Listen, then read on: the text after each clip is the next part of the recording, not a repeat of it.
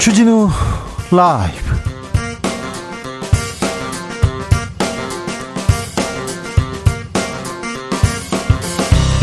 (2022년 9월 16일) 금요일입니다. 안녕하십니까. 주진우입니다.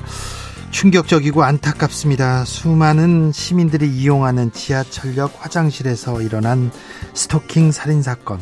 언제까지 정부는 국가기관은 죽으면 그때 오세요라고 말할 건가요?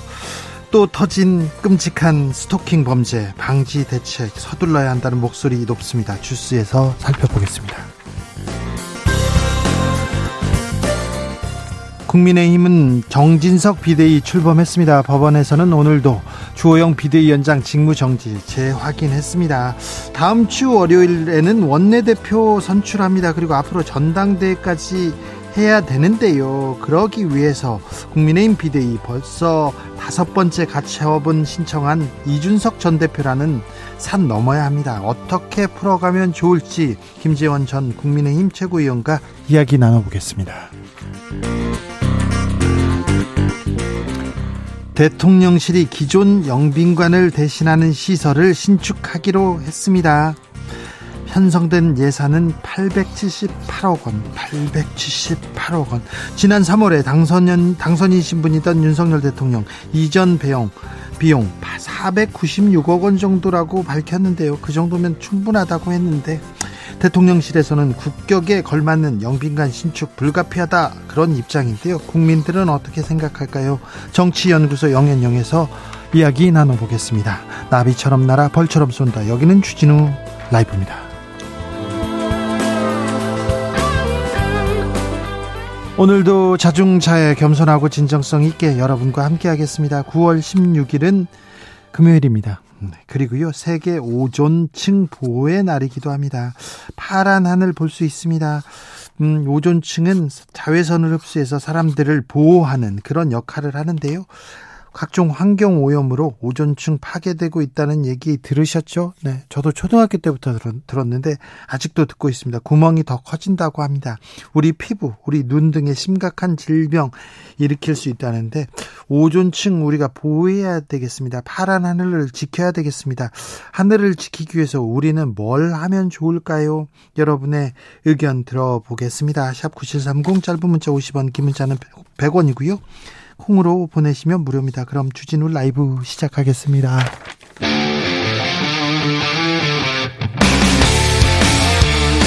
탐사보도 외길 인생 20년. 주 기자가 제일 싫어하는 것은?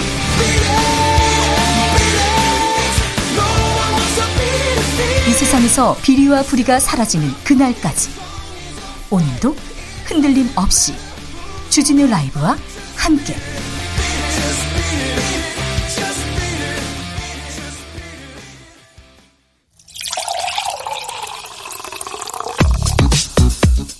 진짜 중요한 뉴스만 쭉 뽑아냈습니다. 주스. 정상근 기자 어서 오세요. 네, 안녕하십니까. 환율이 어떻게 됐습니까? 오늘 막 많이 올라가던데. 네, 오늘 오전 서울 외환시장에서 원달러 환율이 전 거래일보다 5.3원이나 올라간 1,399원으로 시작을 했습니다. 이 1,400원을 목전에 둔 상황이었는데요. 장중 고가 기준으로는 지난 2009년 3월 31일 이후 최고 수준이었습니다. 환율 올라갑니다. 주식 시장 출렁입니다. 네, 어, 환율은 이제 막그 내려서 마감을 하긴 했는데요. 이 코스피 지수는 외국인과 기관 투자자들의 매도가 이어지면서 결국 2,400대가 무너졌습니다. 어, 오늘 코스피 지수는 전 거래일 대비 19.05포인트 내린 2382.78에 거래를 마쳤는데요. 어, 매도세가 몰리면서 장 초반 2,400대가 무너지고 2,371까지 내려왔으나 어, 이후 반발 매수세가 붙으면서 소폭 올랐습니다. 어, 외국인과 기관이 각각 473억, 4,083억 원을 순 매도한 가운데 개인이 4,400억여 원을 순 매수하면서 지수를 떠받치고 있는 상황입니다. 신당역 살인 사건에 대해서 윤석열 대통령이 제도 보완 지시했습니다. 네, 윤석열 대통령은 오늘 출근길에 기자들과 만난 자리에서 신당역 스토킹 살인 사건을 언급하며 지난해 스토킹 방지법을 제정 시행했지만 피해자 보호에 미흡하다는 지적이 많았다라며 어, 법무부로 하여금 제도를 보완해 피해자 보호에 만전을 기하라고 했다라고 말했습니다. 이 법무부는 스토킹 범죄의 반의사 불벌죄 폐지를 골자로 하는 법 개정을 추진하기로 했습니다. 이 반의사 불벌죄란 이 피해자가 처벌을 원하지 않으면 기소할 수 없는 범죄를 말하는데요. 어, 법무부는 이 규정이 사건 초기 수사기관이 개입해서 피해자를 보호하는 데 장애가 되고 이 가해자가 합의를 목적으로 피해자에게 2차 스토킹 범죄를 저지르거나 보복 범죄를 저지르는 원인이 된다라는 점을 고려해서 어, 정부 입법을 통해 폐지를 추진할 방침입니다. 아울러 법무부는 스토킹 범죄 발생 초기 잠정 조치에 가해자에 대한 위치 추적을 신설해 2차 스토킹 범죄, 보복 범죄를 예방할 수 있도록 피해자 보호 방안도 적극 검토하기로 했습니다.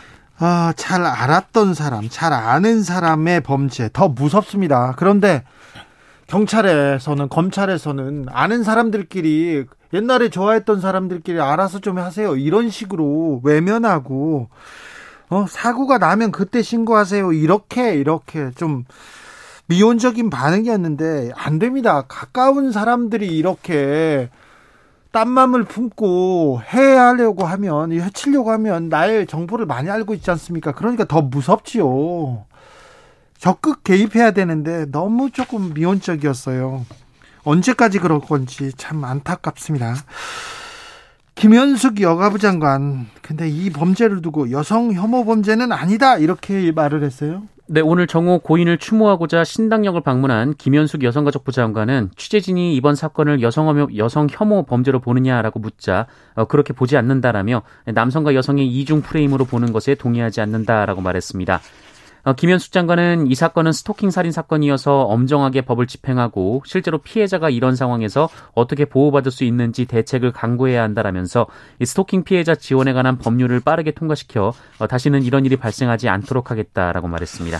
약자라고 볼 수 있는데요. 남성과 여성, 여성 약자라고 볼 수 있는데 여성 혐오 범죄는 아니다. 이렇게 여가부 장관이 얘기했습니다.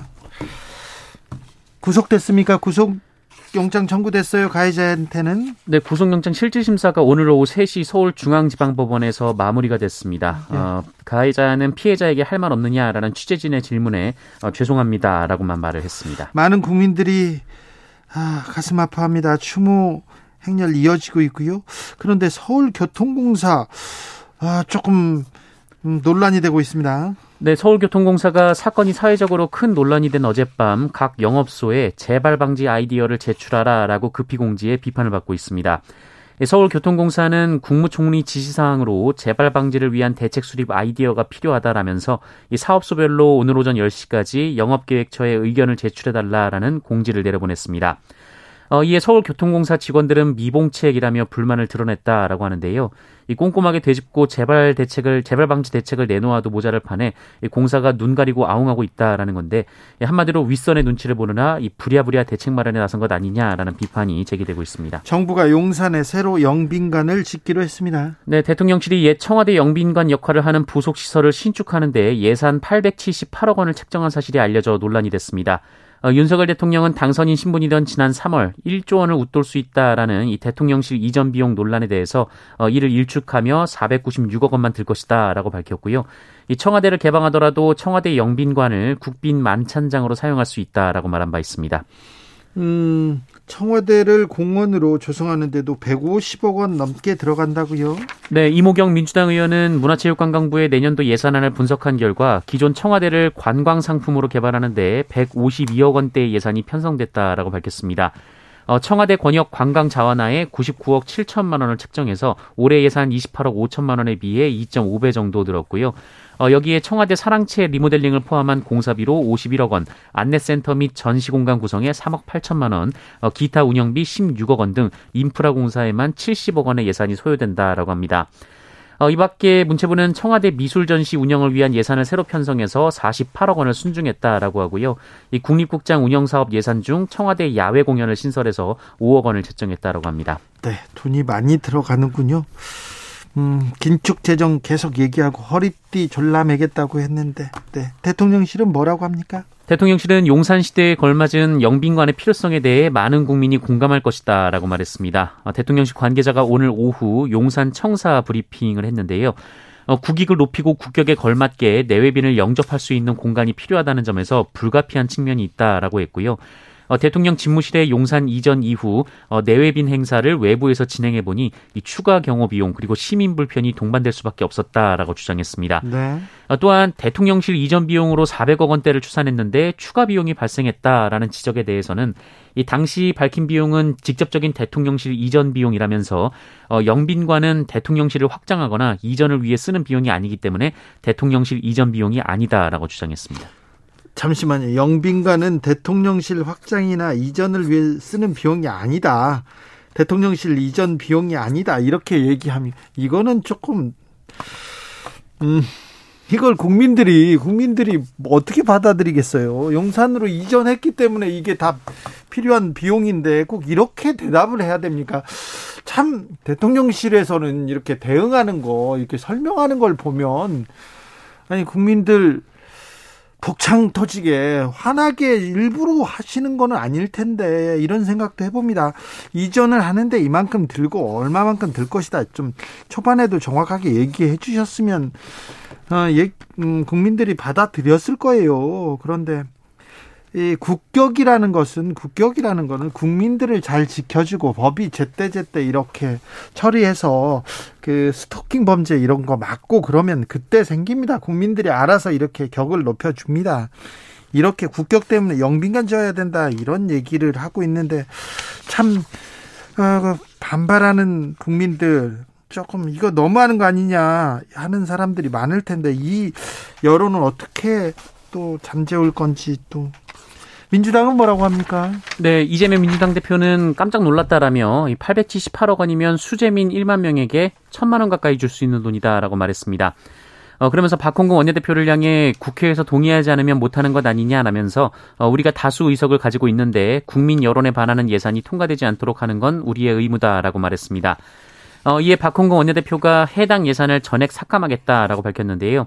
어, 이재명 대표는 국민들은 물가로 일자리로 온갖 고통을 받는데 몇 년이 걸릴지도 모르고 현 대통령이 입주할지도 불명확한 일이 모급하다고 어, 천억 원 가까운 예산을 퍼붓는지 이해가 안 된다라고 비판했습니다. 그렇죠. 물가 물가 얘기 나오고 환율 얘기가 나오는데 국민들 지금 삶 팍팍하다고 하는데 지금 영빈관을 짓는다고요. 대체 어떤 생각을 하고 이런 계획을 세웠는지 국회를 설득하지도 않고 이런 얘기를 하는지 참 네, 좀 이해가 안 된다 이런 분들이 많습니다. 윤석열 대통령 검찰총장과 공정거래위원장 임명했습니다. 네, 윤석열 대통령은 오늘 이원석 검찰총장과 한기정 공정거래위원장의 임명을 제거하고 임명장을 수여했습니다. 어, 이로써 이원석 총장과 한기정 위원장은 윤석열 정부 출범 후 국회 인사청문회 경과보고서 채택 없이 임명되는 12번째, 13번째 고위직 인사가 됐습니다.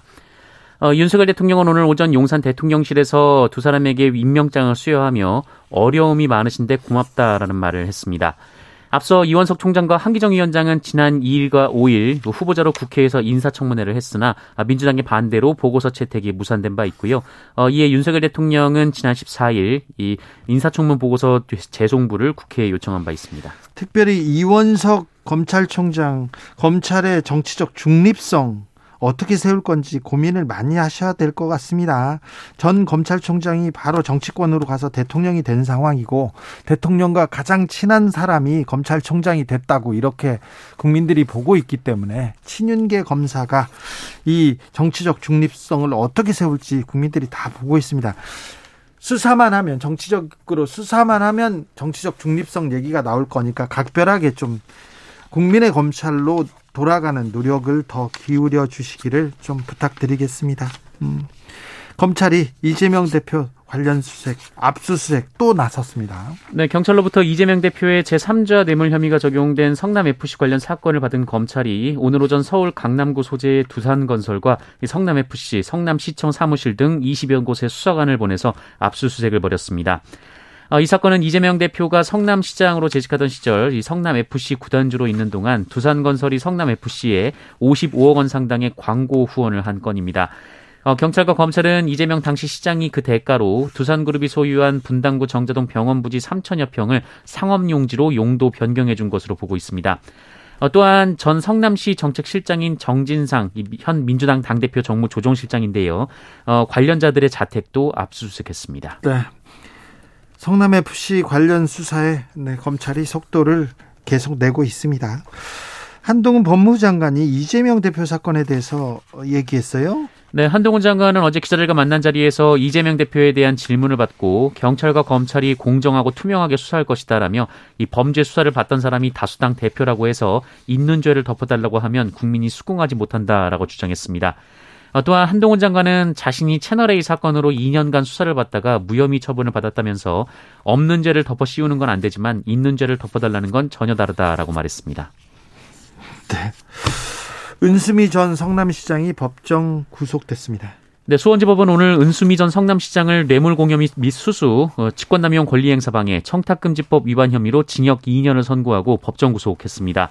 은수미 전 시장은 자신의 측근인 전 정책보좌관 박모 씨와 공모해서 2018년 10월 자신의 정치자금법 위반 혐의를 수사하던 성남 중원경찰서 소속 경찰관에게 어, 수사 기밀을 받는 대가로 부정한 청탁을 들어준 혐의로 기소된 바 있습니다.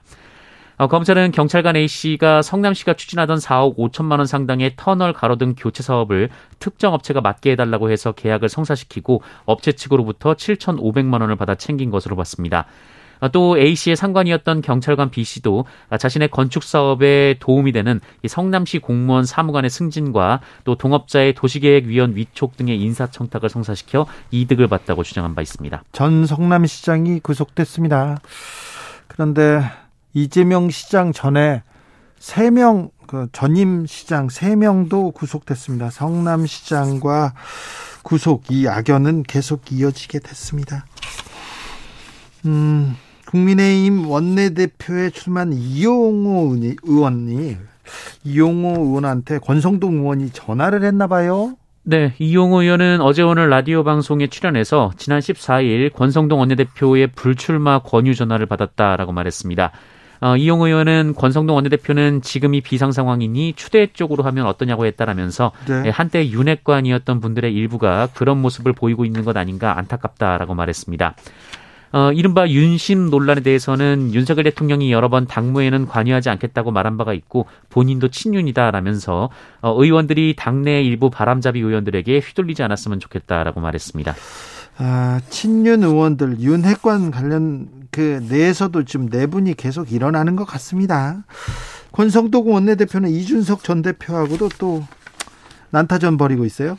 네, 권선동 원내대표는 오늘 마지막 원내대책회의를 주재했는데요. 어, 이 자리에서 전직 당대표가 대통령과 당을 향해 쉴 새 없이 돌팔매질하고 있다라면서 이준석 전 대표를 공개 비판했습니다. 어, 이에 이준석 전 대표는 이준석이 시작한 게 아니라 이준석에게 집단 린치하고 돌팔매질 하려고 어, 당신들이 기획한 것이다라고 반박했습니다. 네, 네. 금융노조가 오늘 하루 총파업에 나섰어요? 네, 시중은행과 국책은행 노조를 포함한 전국 금융산업 노동조합이 오늘 6년 만에 하루 총파업에 돌입했습니다. 어, 이들은 오늘 오전 주최 측 추산 조합원 3만여 명이 모여서 서울 광화문 광장 일대에서 총파업 출정식을 열었고요. 어, 정부의 임금 인상, 근로시간 단축 등을 요구했습니다. 네. 어, 이들은 정부의 일방적인 임금 삭감 그리고 인력 감축으로 금융 공공성이 훼손되고 있다라면서 이 물가 상승률에 맞춰 임금을 5.2% 인상하고 어, 주 4.5일 근무제를 시범 도입하라라고 촉구했습니다. 아, 참가자들은 집회 후 용산 삼각, 삼각 지역까지 거리 행진을 하기도 했습니다. 어, 그리고 오는 30일 2차 총파업에 나설 계획입니다. 음, 큰 혼란은 빚어지지 않았습니다. 네. 어, 금융노조 전체가 이렇게 파업에 나선 것은 아닌 것 같습니다. 삼성전자가 아리백 참여를 선언했습니다. 네, 삼성전자가 2050년까지 탄소 배출을 영어로 만들고 이 100% 재생에너지로 생산한 전력만 쓰는 이 글로벌 기업들의 모임인 아리백에 가입하기로 했습니다. 지금 세계적인 기업은 다 글로 갔고 어, 삼성전자도 참여를 선언했습니다. 좀 늦었지만 다행이다 이런 얘기 계속 나옵니다. 네, 삼성전자는 전 세계에서 가장 많이 전기를 쓰는 IT 제조 기업인데요. 어, 지난해 배출한 탄소가 1,700만 톤으로 어, 자동차 800만 대 배출량과 맞먹습니다. 어, 또한 삼성전자가 쓰는 전력이 25.8 테라와트 시인데 이 구글의 1.4배, 인텔의 2.7배, 애플의 9배나 됩니다. 아, 삼성전자는 2050년에 아리백에 가입하겠다라고 했지만 애플은 이미 4년 전, 또 구글은 5년 전에 이미 아리백을 달성을 했습니다. 어, 글로벌 경쟁력이 있는 기업들이 본인들은 물론 이 거래하는 파트너사들도 아리백 가입을 요구하고 있는 상황에서 이 삼성전자도 더 이상 유지하기 어렵다라는 판단이 그렇죠. 섰다. 뭐 이렇게 보도가 나오고 있는데요. 아, 문제는 우리나라 재생에너지 발전량이 턱없이 적어서 이 기업들의 고민이 깊어질 것이다. 이런 지적도 자, 나오고 있습니다. 탄소 배출을 0으로 만들자. 재생 100% 재생에너지로 생산한 전력만 쓰자. RE100 이거 대통령 토론회에서도 나왔지 않습니까? RE100. 이거 매우 중요합니다. 이제 이 RE100 탄소 배출을 줄이지 않으면 수출도 못 하고요. 그리고 또 세계 시장에 나갈 수도 없습니다. 이거 global standard라고도 볼 수 있어요. 근데 현 정부에서는 재생 에너지 축소 정책 혹은 재생 에너지 때려잡기 한다 이런 얘기까지 듣고 있어서 좀 고민이 깊어집니다. 이게 좀 국제적인 추세하고는 좀 다른 쪽으로 가지 않나 이런 생각합니다. 재생 에너지로 가야 된다. 탄소 배출 줄여야 된다. 이것은 시대적 과제이기도 합니다. 코로나 상황 어떻습니까? 네, 오늘 코로나19 신규 확진자 수 5만 1,874명이 나왔습니다. 어제보다 약 2만여 명 정도 줄었고요. 지난주와 비교해도 1만 7천여 명 정도가 적습니다. 어, 위중증 환자 수 516명으로 다시 500명대로 올라섰고요. 사망자는 60명이 나왔습니다.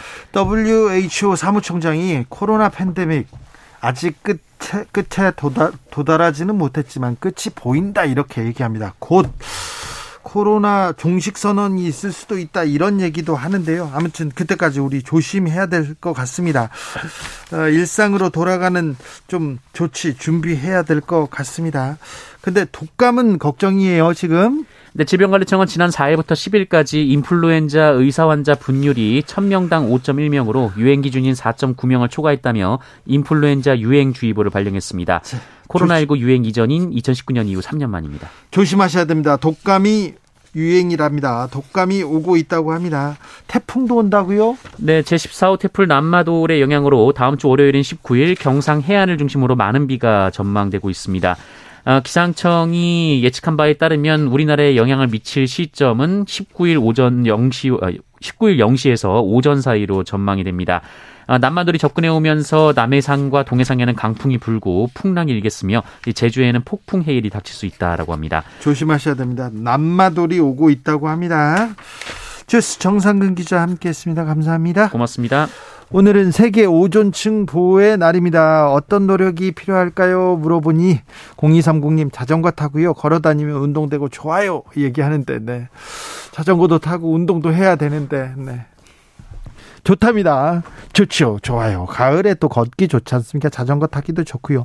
0466님, 오존층 파괴로 머지않아 자외선 보호 우산 쓰고 마스크 쓰고 몸 덮고 다니는 게 현실이 될 것 같아요. 이런 얘기도 있는데 이렇게 얘기하는 과학자들도 있습니다. 1918님, 환경은 미래 세대에게 물려주는 게 아니라 미래 세대에게 빌려 쓰고 있다는 걸 먼저 알아야겠지요. 그러게요. 우리 자식 그리고 후대가 그 건강하고 안전하게 살 수 있도록 우리가 조금 잘 보존했다, 잘, 잘 쓰고 이렇게 줘야 됩니다. 돌려줘야 됩니다. 1352님 오존층을 지켜내기 위해서 지켜내서 우리 다음 세대에도 파란 하늘을 물려줍시다. 오존층을 위해서 자동차는 잠시 스톱. 대중교통 이용합시다. 얘기하고요. 5523님은 일회용품 줄여야 하는데 저도 통 들고 다니면서 슈퍼 다닌다는 게 보통 일은 아니네요. 쉽지는 않지요. 그래도 노력하자고요. 윤소정님 출근할 때 650ml 큰 텀블러 가지고 다닙니다. 장바구니는 자꾸 잊어버리는데 그나마 쓰레기통 쓰레기 봉투 사서 담아 가지고 옵니다. 이렇게 소소하게 그리고 열심히 생활 속에서 노력하고 계신 분들 많아서 감사합니다. 교통정보센터 다녀오겠습니다. 오수미 씨.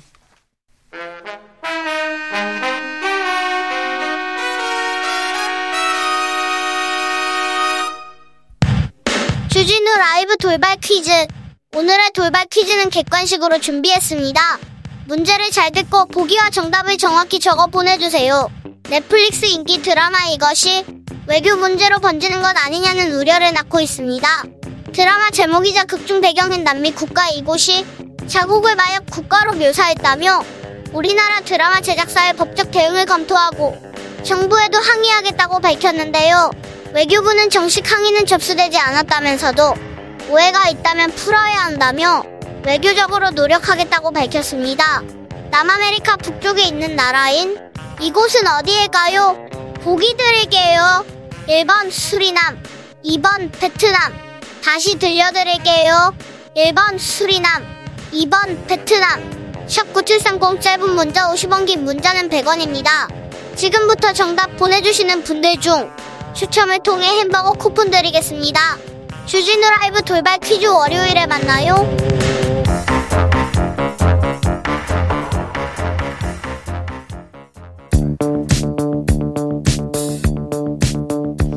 대한민국 정치의 새로운 100년을 준비한다. 21세기형 국회 싱크탱크 정치연구소 영앤영. 정치권에 보내는 고급진 정치 컨설팅 오늘도 뜨겁게 분석해 보겠습니다. 첫 번째 영입니다. 최영일 평론가 어서 오세요. 안녕하십니까. 또 다른 영입니다. 엄경영 시대정신연구소장 어서 오세요. 네, 안녕하세요. 네. 가을 잘 보내고 계시죠? 잘 지내시죠? 아유, 가을을 타고 있어요. 그래요? 날씨가 너무 좋더라고요. 네. 타야지. 이런 건 타야지. 근데 너무 바빠. 바빠요? 좀 쉬어야 되는데 말이죠. 네. 마침 가을비도 추적추적 내리고 있습니다. 네, 네. 오늘 퇴근길 조심하세요. 네, 퇴근길 잘 가시고요. 윤석열 대통령이 이원석 검찰총장 그리고 한기정 공정거래위원장 임명한 제가 했습니다. 음, 동의를 받지 야당의 동의를 받지 못한 열두 번째 임명 강행이기도 합니다. 지금 뭐 이제 그렇죠. 그러니까 문재인 정부 때도 임명 강행 많았다. 네. 그 어느 역대 정부보다 많았다. 근데 이번에 이제 공수가 바뀌어 보니까 네. 지난 문재인 정부도 그랬고 이번 윤석열 정부도 그렇고 결국은 여야가 합의하지 못하니까 강행이 계속 나와 나오는 거예요. 이거는 뭐 이 누가 더 잘하고 덜 못하고 보다 이 가장 원천적인 책임은 이제 인사 권자에게 있을 겁니다. 예. 왜냐하면 지금 뭐이 이원석 검찰총장, 한기정 공정거래위원장 거기다 지금 대법관도 한 명 있는데 네. 그 기억나시죠? 예. 이 800원 유죄, 80 몇만 원 향응은 뭐 무죄 지금 이런 상황인데 오성준 예. 대법관 후보. 그래서 지금 문제는 이제 인사권자가 적절한 인물을 선임한 것이냐 여기 이제 논란이 있는 거고 또 야당도 전 이렇게 생각을 해요. 이, 이 강행 문제를 야당은 부적격임을 의사 표현을 해서 기록에 남길 수 있어요. 근데 이제 인사청문 경과 보고서가 채택되면 어쨌든 적격이건 부적격이건 대통령 결정이에요. 총리를 빼고는 그런 면에서는 조금은 이제 기록을 남기는 선에서 합의할 수도 있는데 네. 예, 아무튼 그조차 국- 이루어지지 않았다. 국회가 복원돼야 되는데 국회에서 정치가 복원돼야 되는데 계속 이런 상황이 그러니까 이 임명한 이어갑니다. 자체보다는 이것을 둘러싼 이 강대강 대치 전국이 문제 아닌가. 원인은 네, 다른 그렇습니다. 쪽에 있다. 네, 그러니까 문재인 정부에서도 40여 명 정도 예, 국회 패싱에서 네, 임기 어, 5년. 예, 예, 그러니까 강행했는데요. 예, 사실 이게 어, 이 윤석열 정부에서 인사 패싱, 국회 패싱 인사가 자꾸 일어나는 게 어, 제가 보기에는 인수위 활동에도 문제가 있었다. 음. 그러니까 인수위가 하라는 정권 인수는 제대로 못하고 내로남불만 인수한 게 아닌가. 음. 아, 이런 시각도 있습니다. 아, 그리고 이제 야당도 어, 저는 윤석열 정부 초기부터 계속 발목을 잡고 있는데요. 어, 최소한 아, 이게 인사청문 경과 보고서 채택하는 상임위는 열어야 된다. 음. 상임위조차 아, 거부를 해버리니까 아, 이런 이제 국회 펜싱 아, 임명 강행이 자꾸 벌어지는 게 아닌가 그런 생각이 듭니다. 그래서 아, 지금 야당도 이제 전당대회까지 마치고 이재명 체제가 출범했지 않습니까? 이제는 좀더 어, 싸울 거는 싸우더라도 협력할 건 협력하는 자세가 필요하다. 전 그것이 민심을 얻는 길이라고 생각합니다. 네. 민심을 누가 얻을 것인가 대통령실에서는 청와대 영빈관 역할을 하는 부속 시설을 신축하겠다고 합니다. 음. 878억 원 이렇게 책정했는데 어 국민들은 또 어, 영빈관 옮길 거야 그 목소리를 기억하기 기억하곤 합니다.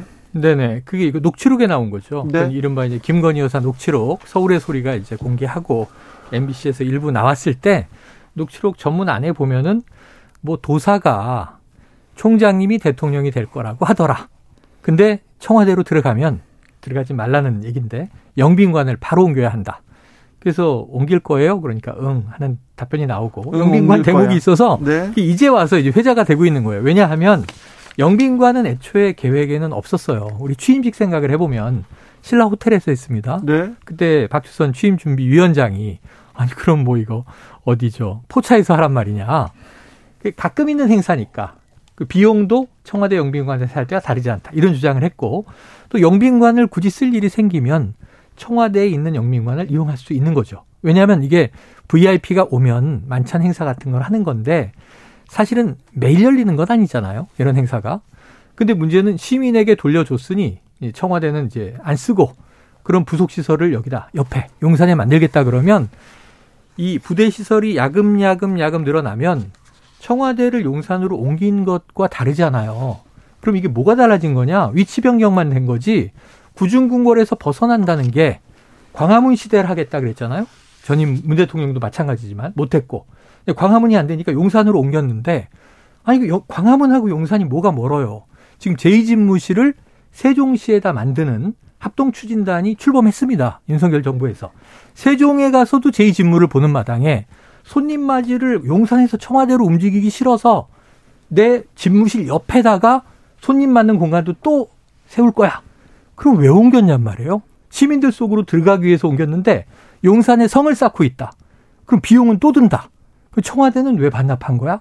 이런 지금 여론의 소리에 귀를 좀 기울이셔야 되고 굳이 이게 구체적인 목적과 비전이 명확해서 하신다면 야당의 한명도 의원인가요? 그 얘기를 했는데 마스터 플랜을 짜서 큰 그림을 제시하고 자 이게 우리 국가의 50년지 대계다, 100년지 대계다 이렇게 해야 할 명분을 국민들에게 인정받겠다 하고 예산도 한꺼번에 짜야지 496억이 878억 되고 이걸로 부족할 거라는 거 아닙니까? 천억 넘어가고 그럼 나중에 이 늘어나는 예산은 어떻게 처리합니까?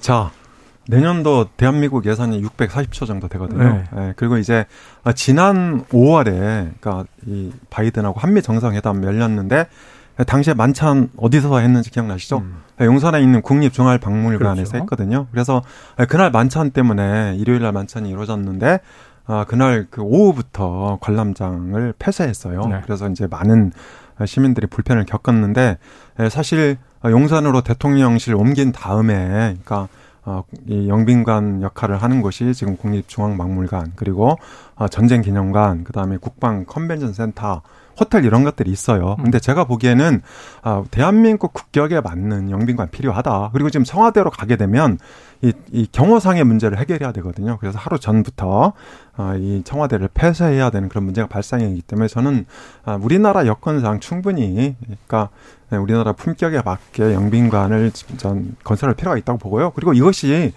비단 윤석열 정부만 쓸 게 아니지 않습니까? 이미 용산으로 대통령실을 옮겼는데 차기 정부가 민주당이 되더라도 그 새로운 영민관에서 어, 외국 국빈들을 맞는 게 저는 바람직하다 이렇게 생각을 합니다. 그리고 그래서 한 말씀 더 드린다면 이재명 대표가 그런 말 했단 말이죠. 어, 이 800, 뭐 한 900억 음. 가까이 되죠. 이 예산을 수재민한테 천만 원씩 주면 이게 그 훨씬 좋다 이렇게 얘기했는데 음. 저는 이재명식 정치 프레임 씌우기다 아, 이렇게 생각을 합니다. 그런데요. 그런데 뭐 영빈관, 국격 다 좋은데 음. 국민들이 국민들이 지금 윤석열 정부 뭐 하고 있냐 이렇게 얘기해 물가를 잡으려고 노력하느냐 민생을 음. 챙기려고 노력하냐 그렇게 생각하고 있는 여론이 지배적일 때 영빈관 얘기가 나오니까 속이 터져요. 그런 사람들이 많아요. 네, 맞습니다. 그렇긴 한데 자, 윤석열 정부가 국민 여론을 받지 못하고 있다고 해서 꼭 그렇게 예산 심사까지 눈치를 봐야 되는 거냐? 전 그건 아니라고 봅니다. 그래서 이 국가 백년 대계를 위해서 여론을 좀 설득하고 또 국회도 전향적으로 이렇게 아, 이 예산 심사에 임하고 이런 자세가 저는 필요하다 이렇게 생각을 해요. 이건 조금 문제가 있어요. 예를 들면 청와대를 지금 폐쇄해 버렸다. 집무실로서는 시민들에게 공원으로 돌려줬다고 예. 하지만 예. 문제는 이게 어떤 사실은 동의 절차는 없었던 거예요. 윤석열 정부가 결정이죠. 결정한 거죠. 네. 그리고 문재인 정부는 이거 좀 다시 생각해 보자. 굳이 그럼 어느 집무실만 원래 문재인 정부에서 광화문 집무실 계획은 대통령이 근무하는 방만 옮겨서 그렇죠. 경호상의 문제가 해결되면 종합청사 안에서 타 부처들하고도 좀 소통을 원활히 하고 오가는 시민들하고도 좀 대통령의 모습을 노출하면서 하겠다. 이게 지금 윤석열 대통령이 잘하는 게 도스태핑이지 않습니까? 아침마다 기자들하고 만나서 격의 없이 소통하고 뭐 형식은 조금 절제돼서 이것도 잘 됐다 안 됐다 뭐 말들이 있습니다만 그런데 용산 집무실은 집무실이 아니라 청와대가 그대로 옮겨갔고 영빈관도 옮겨가고 공원 부지도 조성하고 주한미군 빠지면 드래곤 힐 호텔 어떻게 쓸 건지 하고 용산이 야금야금 넓어지면서 처음에는 뭐 이 동네 주민들에게 뭐 통신망에 장애도 없을 것이다. 교통에도 저해가 없을 것이다. 근데 구중궁궐이 용산으로 옮겨가는 거잖아요. 그러니까 청와대의 모습이 용산으로 옮겨가는 거지 이게 무슨 풍수학적으로 그렇게 지리 위치가 중요한 게 아니면 이런 식으로 할 거면 왜 용산 집무실이에요, 이게? 대통령 궁이 옮겨가는 거나 마찬가지가 되는 거지. 그리고 878억에서 딱 끊을 것이다라는 확신을 못 하니까 아 그것도 말이 안 되죠. 아니, 일단은 도미노는 계산이 안 된 거예요. 예? 이 국방부 이전 문제, 합참 이전 문제. 그래서 남태령으로 지금 또 옮겨야 되잖아요. 시설, 설비, 장비 문제 다 하면 이게 뭐 1조 예상하는 야당 의원도 있고 등등한데 그 백년지 대계가 만약 다음 정부가 정권이 교체되든 재창출되든 아, 용산 안 되겠다. 청와대로 돌아가자. 이러면 무슨 혼란이 날 것 같으세요? 5년 동안 지금 얼마 쓰는 거예요?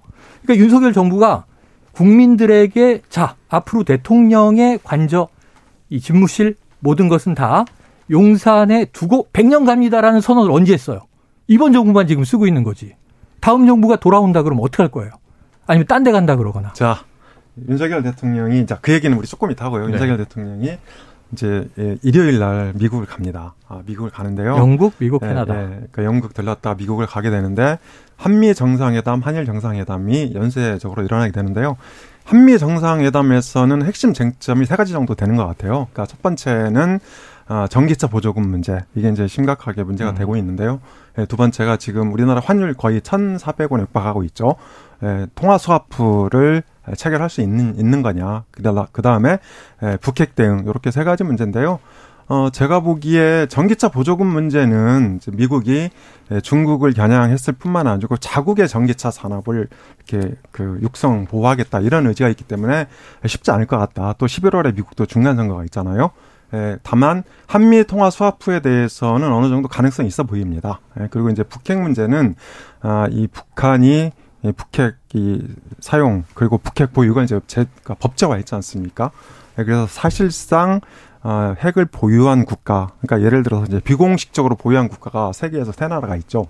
어, 이스라엘, 인도, 파키스탄. 그래서 예, 북핵 문제는 특별하게 해결책이 없을 것 같다. 저는 그렇게 생각을 해요. 그러니까 어, 이게 이제 바이든 정부도 사실 이 전략적 인내 말고는 선택할 여지가 별로 없다. 그래서 저는 이 한반도의 안정적인 그리고 평화적인 관리를 위해서 어, 이런 그 북핵을 사용하지 못하게 하는 억제 전략 이런 것들이 어, 이번 한미 정상회담에서 논의돼야 되는 거 아니냐 이런 생각을 해봅니다. 네. 지금 이제 순방으로 갑자기- 넘어갔어요? 네, 순방으로 훅 넘어갔어요. 네. 뭐 영국은 조문외교니까 특별히 뭘 안 하는 게 좋아요. 이게 발언이든 뭐든 그냥 그야말로 이제 엘리자베스 이사 여왕의 서거에 대해서 애도를 표하고 찰스 3세하고의 이제 또 뭐 우방으로서의 우애 관계를 다지고 돌아오는 것. 조문은 우리나라 또 정서에는 차분한 게 좋다. 네. 미국은 좀 활발한데 인플레이션 감축법은요. 제가 보기에는 아까 말씀하신 대로 11월 중간 선거 전에는 그 이후에는 전향적인 좀 해제 조치를 취해 주더라도 이 공식적인 언급을 안 할 거예요. 물밑 협상이라도 해서 자, 중간 선거 충분히 이해한다. 그거 끝나고 나서 이 한국 차만 지금 타격을 받고 있고 우리나라도 2024년이면 미국 내에 대형 완성차 공장이 만들어지지 않느냐. 그거 한 2년만 유예해 달라. 이런 이제 협상만 뚫고 와도 다행이에요. 발표를 11월에 해도 돼요. 다만 그 얘기를 바이든과 반드시 나누고 네. 어느 정도의 이 확답은 이 비공식 선으로라도 바꿔와야 한다. 발- 성과죠. 발등의 불이에요. 그래서 이 문제는 국익 차원에서 대한민국을 위해서 꼭 말씀하고 오셔야 됩니다. 그리고 또 지금 물가도 그렇고 환율도 그렇고 네. 굉장히 좀 어, 외교력을 보여줘야 될 이 상황인데 지난번 윤석열 대통령의 순방 나토 나토 순방에서 뭐, 뭐만 기억 남, 남습니까? 장신구. 김건희 여사의 장신구만 기억난다. 그 제가. 얘기 드렸잖아요. 추석 달을 보니까 슈퍼문인데 반짝이는 장신구가 떠오르더라. 그런데 이번에도 어, 김건희 여사만 보일 것 같아요. 그렇게 생각하는 분들이 있습니다. 네네. 뭐 이제 또 이제 조문외교다 보니까 이제 제일 걱정들을 하는 게 이거죠. 이 저희 2천 명 가까운 뭐 이제 각 국가의 대표들이 와서 또 이제 내외 분들이 많이 오시고 그러니까 통역 비서관이나 거긴 또 의전 담당자들이 동승하지 못하고 각국의 대표들만 버스를 타고 간다. 그때 이제 다들 인사도 나누고 뭐 여러 가지 이제 일들이 벌어질 텐데 그럼 이제 우리나라 대통령 내외의 모습은 어 통역 없이 어떨까 이제 이런 우려들이 있는 건데 그건 뭐 알아서 잘 이제 대응하고 처신하는 수밖에 없습니다. 이제 의전에서 미리 충분히 그런 것들에 대한 또, 또 대통령 잘 내외 준비하겠죠. 준비해야죠. 네. 그래서 이제 문제는 김건희 여사의 일거수 일투족이 또 보도되다 보면 사실은 뭔가 눈에 띄는 거리가 생길 수 있어요. 뉴욕에서도 그렇고 캐나다에서도 그렇고 캐나다는 이제 두 개 도시를 방문하는데 조문 외교는 전 조용히 넘어갈 것 같아요. 세계적인 화제지만 거기는 참석자들이 중요한 게 아니라 이제 이제 타계해서 이승을 영원히 떠나는 필립공 옆에 잠드는 여왕 그리고 찰스 3세가 이제 주목을 받을 것이고 근데 문제는 미국에서는 행사가 많아요. 그러니까 우리나라의 스타트업 벤처 기업들을 투자자와 함께하는 라운드 테이블 모임도 참여하게 되고 또 뭐 교민 모임도 당연히 하게 되고요. 캐나다에서도 그렇고 그래서 이 여사의 동선을 어떻게 잡았을 것이냐인데 몇몇 공식 행사 외에는 대통령실에서 일정이 확정된 바 없다? 좀 모호한 거예요. 근데 거기서도 뭔가 김건희 여사가 이벤트를 만들지 않겠습니까? 그 절대로 이전처럼 어떤 이제 사인, 지인, 동행 논란은 없어야 하는 것이고 네. 공식적인 관리를 한다고 하는 것을 대통령실도 좀 엄명을 해야 되는 것이고 김건희 여사도 합리적인 동선을 잡고 구설에 오를 수 있는 뭐 패션이 되든지 또 이제 동행인이 되든지 만나는 대상이 되든지 발언이 되든지 정말 자중자애해야 되는 시점으로 보여집니다. 네, 김건희 여사는 대통령 못지않게 훌륭하고 중요한 외교적 자산이다. 아, 저는 그렇게 생각을 하고요. 지금 김건희 여사가 국내 활동을 거의 안 하지 않습니까? 네, 그리고 이제 어, 영국 조문 외교는 나라별로 세명까지 참석할 수 있는데 음. 저는 내외가 참석하는 게 당연하다 이렇게 야, 생각하고요. 뭐 대부분 네, 그리고 이제 동의할 거예요. 캐나다, 미국 가서도 충분히 본인의 할 일을 본인의 할 역할을 하면서 국익을 국대화하는 게 필요하다. 저는 그렇게 생각합니다. 그리고 이제 어 이번에 그 뉴욕에 유엔 총회가 있는데요. 이때 이제 그 일본과 33개월 만에 정상회담이 예정돼 있거든요. 그래서 어 저는 그 일본과의 관계는 뭐 단실 안에 그러니까 개선될 가능성이 크지 않다 이렇게 음. 생각을 합니다. 다만 어, 지난 문재인 정부 때 대일 관계가 많이 훼손됐거든요. 이제 그것이 어, 위안부 합의라든지 강제징용 문제 대립 때문에 그런데요. 이 외교 정책은 굉장히 일관성이 중요하다. 음. 어, 이런 면에서 저는 이 한일 관계가 개선으로 갈 수 있는 어떤 초석을 다지는 계기가 네. 됐으면 좋겠다는 생각을 해봅니다. 네. 그 동의하는데 그 일관성은 뭐냐면 네. 과거사는 일본이 가해 국가이고 그러니까요. 국가이므로 우리에게 사과하라는 게 우리의 역사적 일관성인데 네. 아까 말씀하신 대로 강제징용 판결 이런 문제가 국내 법원의 판결이 문제가 있는 게 아니고 사실 따지고 올라가면 원죄는 이제 65년도 한일 협정이 있는데 거기에다가 박근혜 정부의 위안부 합의 예. 이 부분에서 아니 그것도 이제 문제가 있었고 그 이후에 그래서 이제 이 대통령 부녀가 하필 박정희 정권 때 박근혜 정권 때 일본에 대해서 상당히 좀 뭔가 다 해결해 주는 것처럼 제스처를 써버려서 빌미가 잡힌 점이 있지만 우리의 역사적 일관성은 윤석열 대통령도 얘기했잖아요. 고노 담화 그리고 이제 이저 오부치 선 예, 오부치 선언.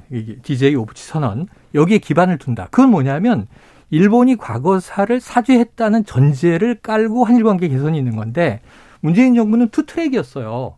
과거사는 과거사대로 별도 정리하고 현재와 미래는 이웃 나라로 나가자. 근데 일본이 잘못을 했죠. 왜냐하면 과거사 판결을 가지고 이건 사법부의 판단인데 행정적인 문제인 수출 규제를 갑자기 하루아침에 해버린 거 아니에요. 백사 국가에서 우리를 지워버렸잖아요. 네. 그리고 그때 우리가 얼마나 소부장 문제 난리가 났고 전화위복이다. 1년 만에 일본에게 의존하지 않고 독자적인 길을 뚫었다. 국산화 길도 강화했다.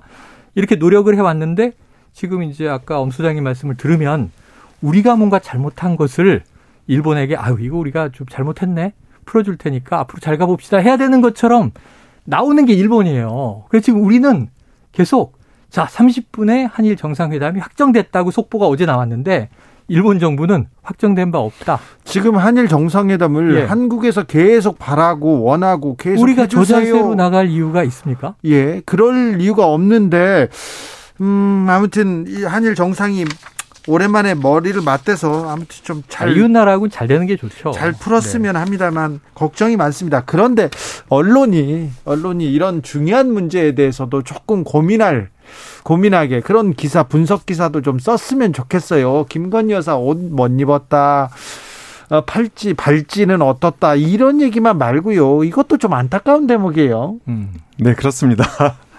아, 자, 우리가 이제 이런 문제를 언론의 책임으로 넘기는 건 좀 문제가 있는 것 같고요. 사실 예, 국계 국제 관계, 외교 관계는 철저하게 그러니까 지난 정부의 성과를 인정하자. 아, 지난 정부의 결과를 인정하자. 저는 그게 중요하다고 생각합니다. 왜냐하면 일본 입장에서는 대한민국을 상대하는 거거든요. 문재인 정부를 상대하는 것도 아니고 윤석열 정부를 상대하는 것도 아니고 저는 이런 점에서 아, 이게 이제 윤석열 정부도 그러니까 박근혜 정부 그리고 어, 문재인 정부 오부치 선언 이런 것들을 다 현실로 다 인정을 하고 여기서 외교를 출발해야 된다. 저는 그렇게 음. 생각을 합니다. 자, 여기서 국민의힘으로 다시 가겠습니다. 네. 이준석 전 대표 는 어떻게 될 것 같습니까? 윤 대통령이 네네. 순방 가는 동안 나 죽일 것 같다, 제명할 것 같다 이렇게 어 뭐 먼저 음, 선언했던데 아니, 공격은 들어갈 것 같은데 이제 제명 시나리오 급격한 제명을 그 순방 기간에 하지 않겠느냐 하는 건 이건 만약 그런 일이 벌어지면 국민의힘은 완전 악수를 두는 거고요. 그래서는 안 되고 그다음에 그렇게 하기도 쉽지 않아요. 왜냐하면 지금 28일이 4차 가처분 신문일로 잡혀 있잖아요.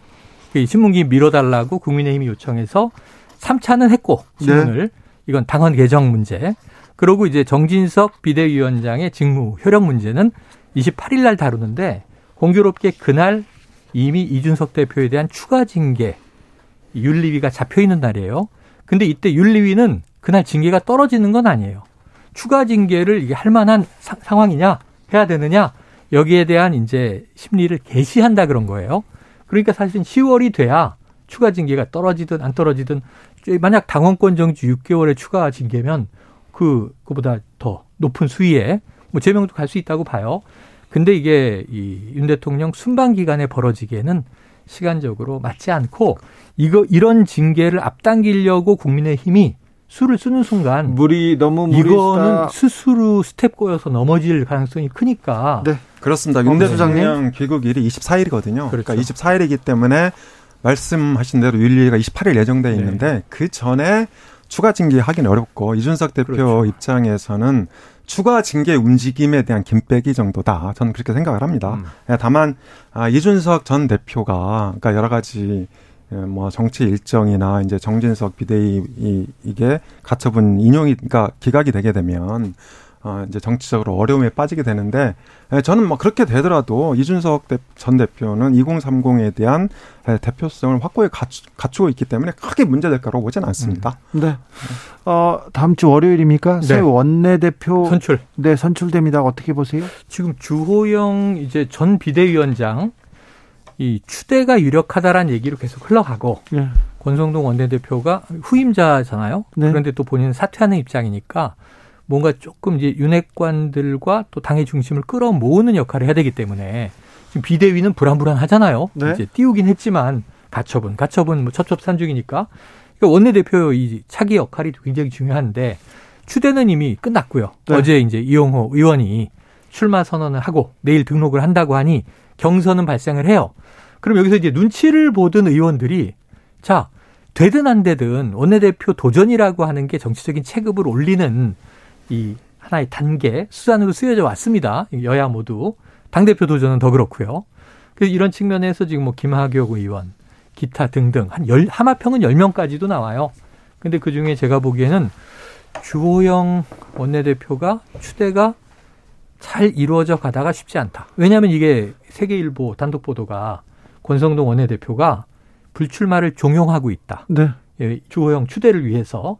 근데 보도가 됐는데 이 본인이 의원들이 종용한다고 듣느냐 이렇게 반론을 제기했지만 그 오늘까지도 종용은 이루어지고 있다라는 또 다른 이제 이야기도 들려와요. 아니 추대는 안 되더라도 그래도 당선은 음, 당선권 아닙니까? 그런데 그렇죠. 그러니까 예. 경선은 이미 확정이 된 거고 예. 따라서 어, 주, 주호영 전 비대위원장이 경선을 수용할 거냐 말 거냐 예. 이것만 남은 거죠. 그리고 이제 윤핵, 네, 윤핵관이 윤핵관들이 어, 주호영 전 비대위원장으로 정리가 됐기 때문에 사실은 윤심이 실려 있다 이렇게 음. 이제 볼 수 있을 것 같습니다. 그래서 어, 주호영 전 비대위원장이 원내대표 출마할 가능성이 높다. 저는 그렇게 생각을 합니다. 그러면요. 전에 속보가 하나 나왔는데 네? 법원에서 네? 주호영 비대위원장의 이 직무 집행 정지 재확인 재확인 이거는 뭐 법적으로 명확하다. 자, 근데 비대위원장 하던 사람이 어, 법적으로 좀 문제가 있어서 아, 근데 생각해 보세요. 비대위원장을 내가 안 할게 하고 이 저 물러날 때 네. 무슨 얘기를 했어요?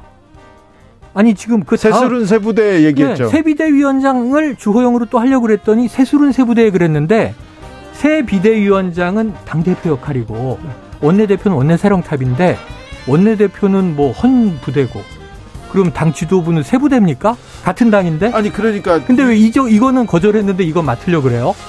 다시 돌고 돌아서 또 명분이 주호영이냐 또 얘기 나올 텐데 그러니까 돌돌주 돌돌권. 자, 네, 그 얘기는- 원, 네, 원내대표는 네, 그 얘기는 용산 대통령실하고의 어떤 관계 이런 것들이 굉장히 중요하기 때문에 다음 시간에 할게요. 네. 어, 다 됐네요. 최영일, 엄경영 두 분 감사합니다.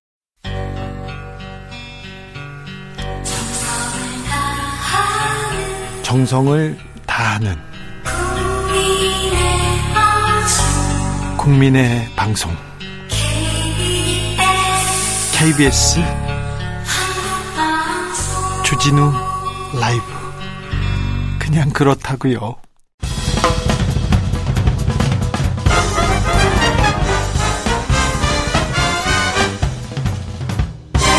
훅 인터뷰. 모두를 위한 모두를 향한 모두의 궁금증 훅 인터뷰.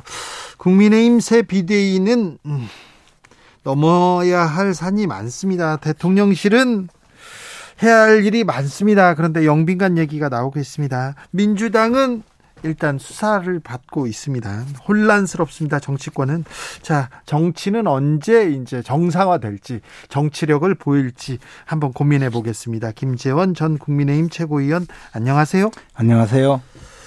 아니 의원님 얼굴이 좋습니다. 이렇게 좀 쉬고 떠나고 그러니까 좋아 행복해 보이십니다. 사실은 너무 그, 그, 오랫동안 네. 이 보잘 것 없는 일에 매달렸다라는 생각을 하게 됐어요. 아 산티아고 순례길 걸으면서 네. 그런 걸 아주 깊게 느끼고 생각하니까 예. 어, 버려야 될 거는 많이 버리게 되고 네. 불필요하게 막 매달리고 싸우고 예, 막 그런 게 좀 없어지니까 예. 음, 마음이 많이 편해졌어요. 아 그렇습니까? 근데 마음 편해지니까 나머지도 편해지더라고요. 그렇습니까? 몸도 가벼워지고. 네. 아무튼 얼굴빛이 매우 좋아지셨습니다. 음. 자, 국민의힘 비대위 출범했는데 숙제가 너무 많아요. 또 거기 생각하면 머리가 또 지끈지끈하시죠? 아니 뭐 그것도 이제 정리가 되겠죠. 어쨌든 예. 정리가 되는데 음, 비대위 출범 과정에 조금 그동안에 이제 이 정치 세력들 뭐 대표적인 정당들이 이제 그 법적인 문제 또는 절차적인 문제는 좀 소홀히 하고 네. 어, 뭐 정치적 결정이니까 이것이 다 통용이 되어 왔고 한데 세상이 바뀌고 또 어떤 사회적인 질서가 바뀌고 특히 어, 헌정사에 처음 있는 당대표가 등장해서 당을 상대로 소송을 벌이는 이 상황이 되니까 취약한 점이 많았죠. 그래서 비대위가 뭐 계속 그 가처분 소송을 당하고 있고 그러니까 국민들도 참 지탄을 하는 상황이 됐어요. 예. 근데 음, 지금은 비대위가 출범해서 정상적인 궤도로 저는 가고 있다고 보고 있고 앞으로는 뭐 잘 되지 않을까 생각합니다. 아, 그래요? 네. 음, 새 원내대표 월요일 날 뽑는데 네. 권성동 의원이 되겠죠? 아니 권성동 의원이 물러나셨고 아니, 그 주호영, 주호영 의원이 되겠죠, 그럼? 이제 뭐 들리는 소문으로는 내일 이제 후보 등록할 때 주호영 의원이 출마한다고 어 하는데 그렇게 되면 아무래도 주호영 의원이 다시 선출될 가능성이 높죠. 그리고 아니- 이제 다만 이제 경쟁자가 누구냐 네. 그리고 그 경쟁자가 어 이제 어떻게 의원들의 마음을 사로잡을 거냐 주호영 의원이 에, 바로 직전에 원내대표를 하고 물러난 분인데 네. 또 원내대표 나오는 것은 그것도 극히 이례적인 일이거든요. 그러니까 그렇죠. 또 비대위원장 했다가 또 그만두고 또 원내대표. 아, 그래서 이제 그런 것을 의원들이 어떻게 받아들일지 그리고 국민의힘에는 과연 저렇게 사람이 없는지 또 그런 생각에 에, 좀 신진기회의 다른 또 원내대표를 뽑으려고 할지도 몰라요. 그렇게 그거 물어보겠습니다. 국민의힘은 그렇게 사람이 없습니까? 국민의힘은 그렇게 실력이 없었습니까? 국민의힘은 그렇게 싸우고만 있습니까? 네, 물어볼 수밖에 없습니다. 어, 그런 면이 오늘날 국민의힘의 가장 큰 위기예요. 예. 그리고 그것이 이제 그 어떻게 보면 어, 이번 원내대표 경선을 통해서 예.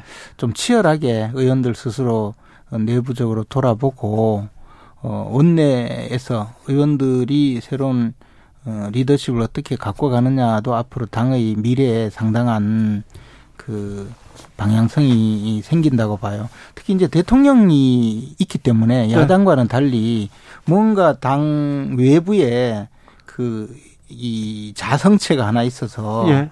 그 영향이 없을 수는 없거든요. 그렇죠. 그런 영향을 어떻게 또 어, 의원들이 받아들이는지 그리고 그, 그렇죠. 그게 부- 변수입니다. 권성동 원내대표가 전화를 했나 봐요. 주호영 추대하자. 그래서 음. 이용호 의원한테 불출마해라 이런 식으로 했는데 이게 변수가 될 것 같습니다. 그러니까 이제 어, 저런 거는 이제 의원들한테는 약간 네. 어, 반작용이 생길 수도 있어요. 그죠. 예, 근데 뭐 어느 정도일지 아직 가늠할 수가 없죠. 이저 저도 이제 원내대표 정책위 의장 러닝메이트로 당내 선거를 해봤는데요. 의원들의 마음은 하느님도 몰라요. 아 진짜로요?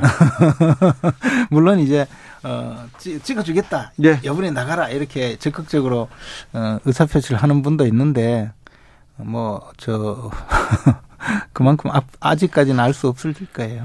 이준석 전 대표는 뭐 가만히 있을 생각이 없는 것 같습니다. 정진석 비대위원장한테도 이렇게 총질을 하고요. 다른 사람한테도 총질하고 가처분에 또 가처분 예, 다섯 개째 지금 갔습니다. 이준석 대표는 굉장히 저 부지런한 분이에요. 소송도 열심히 하고 총질도 열심히 하고 또뭐 어 무슨 뭐 눈에 뭐가 또 씌었는지 이것저것 보이기도 많이 보여요. 뭐 독점관도 보이고 뭐 황제도 보이고. 예. 근데 오늘 이제 뭐 또 가처분 하나 받았다고 막 발표하던데 네. 그는 이제 저 지난번 가처분 소송에 네. 이긴 것 있잖아요. 네. 그것을 이제 당에서 조영 그 당시 비대위원장 에서 물러난 분이 이의 신청을 한 건데. 이의 신청이 뭐 받아들여질 가능성이 전무하죠. 예. 그래서 그 이의 신청에서 이긴 건데 그건 뭐 내용이 별로 의미는 없는 것 같아요. 네. 대통령실로 좀 가볼까요? 대통령 그 해외 순방 나갑니다. 근데 걱정하는 사람들이 많습니다. 어떻게 해외 대통령 순방을 거- 국민들이 걱정해야 됩니까? 근데 사실 문재인 대통령도 보면 해외 순방 가면 꼭 뭐 무슨 저 뒷말이 나오기도 하고 뭐 저 동영상으로 뭐 안 좋은 모습을 많이 보여주고 이렇게 했었는데 그렇습니까? 아니 뭐 문재인 대통령이 다자간 저 정상회담 같은 데 가면 혼자 서서 말도 못하고 다른 저 뭐 정상들끼리만 다른 정상들이 문 대통령은 약간 왕따 시키는 듯한 모습도 보여주고 어떤 때는 뭐 어, 사진도 못 찍어서 그러고 뭐, 뭐 또는 영부인께서 앞서가는 바람에 또 뭐 문제도 되고 그런 일도 있었는데, 음, 사실 이제 대통령이 해외 순방을 가면 그 전부 다 이제 국익을 위해서 일하기 때문에 대부분은 조그만 사소한 뭐 잘못 실수 또 그 또 저 조금 약간 어색한 장면 이런 것을 의도적으로 좀 덜 보여주고 예. 어좀 대통령이 국가의 대표기 때문에 네.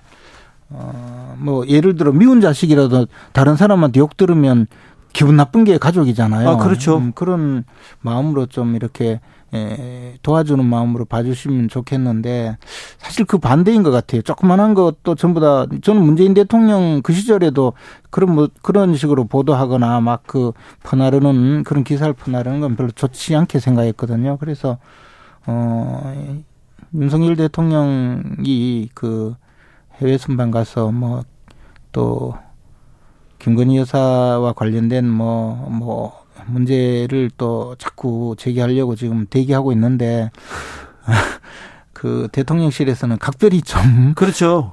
친구가 없다, 전부 사방에 적이다, 이렇게 생각하시고 좀 준비를 잘 하셨으면 하는 생각이. 이번엔 준비를 좀 잘 하겠죠. 좀 조심했으면 좋겠어요. 네. 어, 지난번 수해 피해 때 처음에는 좀 부족함이 있었으나 태풍 왔을 때는 열심히 해서 잘했다. 이렇게 또 국민들이 또 잘했을 땐 잘했다고 해요. 아이, 그럼요. 예. 첫 번째 순방이 조금 아쉬웠지만 두 번째 순방은 잘 하겠죠. 좀, 아, 이것만 좀, 음, 고치면, 이것만 잘했으면 좋겠다. 좀 당부하고 싶은 얘기 있습니까? 그 해외 순방을 가면요. 그 사실 이제 그 윤석열 대통령은 음, 많은 것을 자꾸 그그저 편하게 드러내고 얘기하려는데. 그것을, 예, 그것을 통해서 어, 국민에게 다가가려는 음, 그 생각이 좀 강하신 것 같아요. 뭐 이 도어 스태핑이니 뭐 이런 네, 네. 것부터. 근데 이제 그런 것이 사실 어, 정치인도 말을 많이 하면 또 꼭 그 꼬투리 잡히는 경우가 있지 않습니까? 네. 그래서 조금 보통 그 저 어, 과거에 우리 대통령들이 예. 좀뭐 답답하다시피 또는 뭐 불통이다 이런 이야기를 들을, 들을 정도로, 네. 사실 어 그렇게 한 이유도 신중했죠. 예, 조그만한 어떤 실수 같은 것을 어, 보이지 않으려고 한 것이고 또 권력은 사실 좀 신성 불가침의 영역에 있어야 그래야 그 권력 행사가 또 권위가 있고 그것이 또 어, 사람들에게 또 그 나름대로 네. 그 어, 정당성을 갖는 그런 면도 있거든요. 그래서 조금 노출을 좀 줄이시는 게 어떨까 그런 생각입니다. 알겠습니다. 노출을 좀 줄이는 게 어떨지. 네. 그런데요, 음, 순방을 앞두고 네. 이 집무실 이전 2라운드가 시작됐어요. 영빈관요? 영빈관 신축 800억 원대 돈 들어간다. 그러니까 국민들이 아이고 살기도 어려운데 물가도 어려운데 이 얘기 나옵니다. 그래서 그, 그, 우리 조선 왕조 때요. 보면 이제 처음에 한양으로 수도를 옮기고 경복궁을 지었잖아요. 네. 근데 임진왜란 때 경복궁이 불타서 없어지고는 그 경복궁을 선조 임금 때가 임진왜란이잖아요. 네. 그 조선의 정궁인 경복궁을 광화문에 있는 경복궁이 불탄 채 폐허로 두고 고종 때 즉 대원군이 대원군이 때까지 졌어요. 그때까지 그것을 못 지었어요. 네. 한나라의 정 정궁을 네. 그리고 심지어 그 광해군 때는 월산대군의 개인 집인 그 월산대군 사절을 빌려가지고 궁궐로 덕수궁으로 지냈잖아요. 그만큼 우리나라는 이 궁궐 짓고 이런 데 대해서 전통적으로 국민들에게 대역사를 일으키는 데 대해서 굉장히 좀 부담감을 가져왔었거든요. 그렇죠. 가져야죠. 근데 이제 저 국가적으로 지금 이 경제 위기가 이렇게 있고 하니까 또 어 이 또 이제 사실 영빈관은 지금 건물이 그냥 있지 않습니까? 네. 그리고 뭐 대통령이 거기에 거주하지 않으셔도 되고 이렇다 보니까 이제 반발심이 앞으로 좀 생길 것 같아요. 그렇죠. 더군다나 이게 예산의 계상을 해서 어 야당이 지금 다수당이고 예. 어, 그 국회에서 통과되지 않으면 삭감해 버리면 사실 가능성이 없는 상황이기 때문에 이 문제는 조금 국민적 합의를 거쳐보는 게 어떨까 하는 마음입니다. 그러니까요. 대통령실이 좀 국민들의 마음을 좀 헤아려야 되는데 굳이 지금 이걸 짓겠다고. 이게 이게 이제 지금 원화 환율이 1,400원에 육박하고 있고 어, 앞으로 저 경제가 어느 정도 갈지 모르고 물가가 인상되고 이러면 특히 이제 경제 위기는 상당 기간 지속될 가능성이 큰데 이때 영빈관을 짓는 모습이 과연 좋게 비칠지는 조금 저 개인적으로도 걱정스럽습니다. 대통령실에서 분명히 엊그저께 김대기 실장이 뭐 모든 것을 정무적으로 생각하라. 어? 네. 정무적인 어, 관점에서 어, 이런 문제를 판단해 달라고 말씀하셨잖아요. 네. 그리고 대통령도 정무 기능이 뭐 어렵다고 하면서 정무수석실 쫓아내기도 하고 했는데 바로 이것이 정무적인 판단이거든요. 이런 그렇죠. 문제가. 네. 그리고 영빈관 문제는 어, 집무실을 옮긴 문제라든가 또는 관절을 옮기는 문제와는 또 달라요. 지금 그렇죠. 사용해도 되고 초기에 발표할 때 예. 국방부 청사로 옮길 때 국방회 국방회관을 영빈관으로 쓰겠다고 국방 컨벤션을 거기 있지 않습니까? 네, 필요하면 또 청와대 영빈관도 쓸 수 있다고도 얘기했고요. 그리고 사실은 저 초기에 호텔 저 영빈관 내지 네. 리셉션장을 어, 쓴데 대해서 이게 뭐 낭비 아니냐 하니까 아니 저 사실 이 청와대 영빈관을 쓸 때도 어차피 음식을 케이터링 하- 하기 때문에 비용도 같다고 이야기했었거든요. 예. 그러니까 사실 그런 방식으로 좀 조금 시작을 했으면 이 문제를 조금 정, 정권이 안정기에 들어갈 때 해도 되지 않을까 하는 개인적인 생각입니다. 그렇죠. 네. 국민들한테 아 영빈관이 필요합니다. 하지만 우리는 이렇게 허리띠를 줄, 졸라매고 있습니다. 이렇게 하면 지어줄 거예요. 국민들이 또. 저는요 그리고 장기적으로 뭐 그렇게 오래 가지 않았으면 좋겠는 것이 사실은 저 외국에 가면 영빈관 수준을 넘어서서 어, 외, 외국 기빈들의 숙소를 예. 국빈관으로 마련을 해요. 예. 뭐저 대표적으로 중국 같은 경우에는 조호대 같은 것을 마련해 놓고 네. 있지만 미국에도 국빈관이 있더라고요. 그런 데에서 우리나라도 사실 그렇게까지 마련을 해야 된다고 생각하는 사람 입장인데도 어, 뭐, 예를 들어 미국 대통령이 와서 서울에 있는 호텔을 쓴다. 네. 그것도 사실 나라의 격에 좀 떨어지는 문제이기도 하거든요. 네. 그렇기는 하지만 지금 과연 더군다나 또 좋지 않은 거는 이제 또 상당히 오랫동안 김건희 여사가 영빈관 옮길 거야라고 한마디 한 것을 또 지금 계속 또 이제 틀게 생겼어요. 예. 이제 이런 모든 것이 사실은 영빈관을 옮긴다, 새로 짓는다고 하면서 음. 영빈관 옮길 거야 그 목소리가 또 나옵니다. 갑자기 목이 타서 한 그만큼 이게 이제 이런 예산도 이것이 단순히 돈 문제에 끝이는 것이 아니고 국민의 감정선을 건드리면 안 되는 아주 정무적인 판단이고 제가 이제 예결위원장 할 때도 예산 항목 하나하나가 중요한 것이라기보다 어떤 부분은 예산 항목에서 그 금액이 em, 그렇게 크지 않은데도 굉장히 그 사람들의 그렇죠. 그 감정을 건드리는 수가 있고요. 어떤 것은 규모가 엄청 큰데도 국민들이 오히려 흔쾌히 이런 돈은 써도 된다, 써라, 뭐 그렇게 하는 게 있거든요.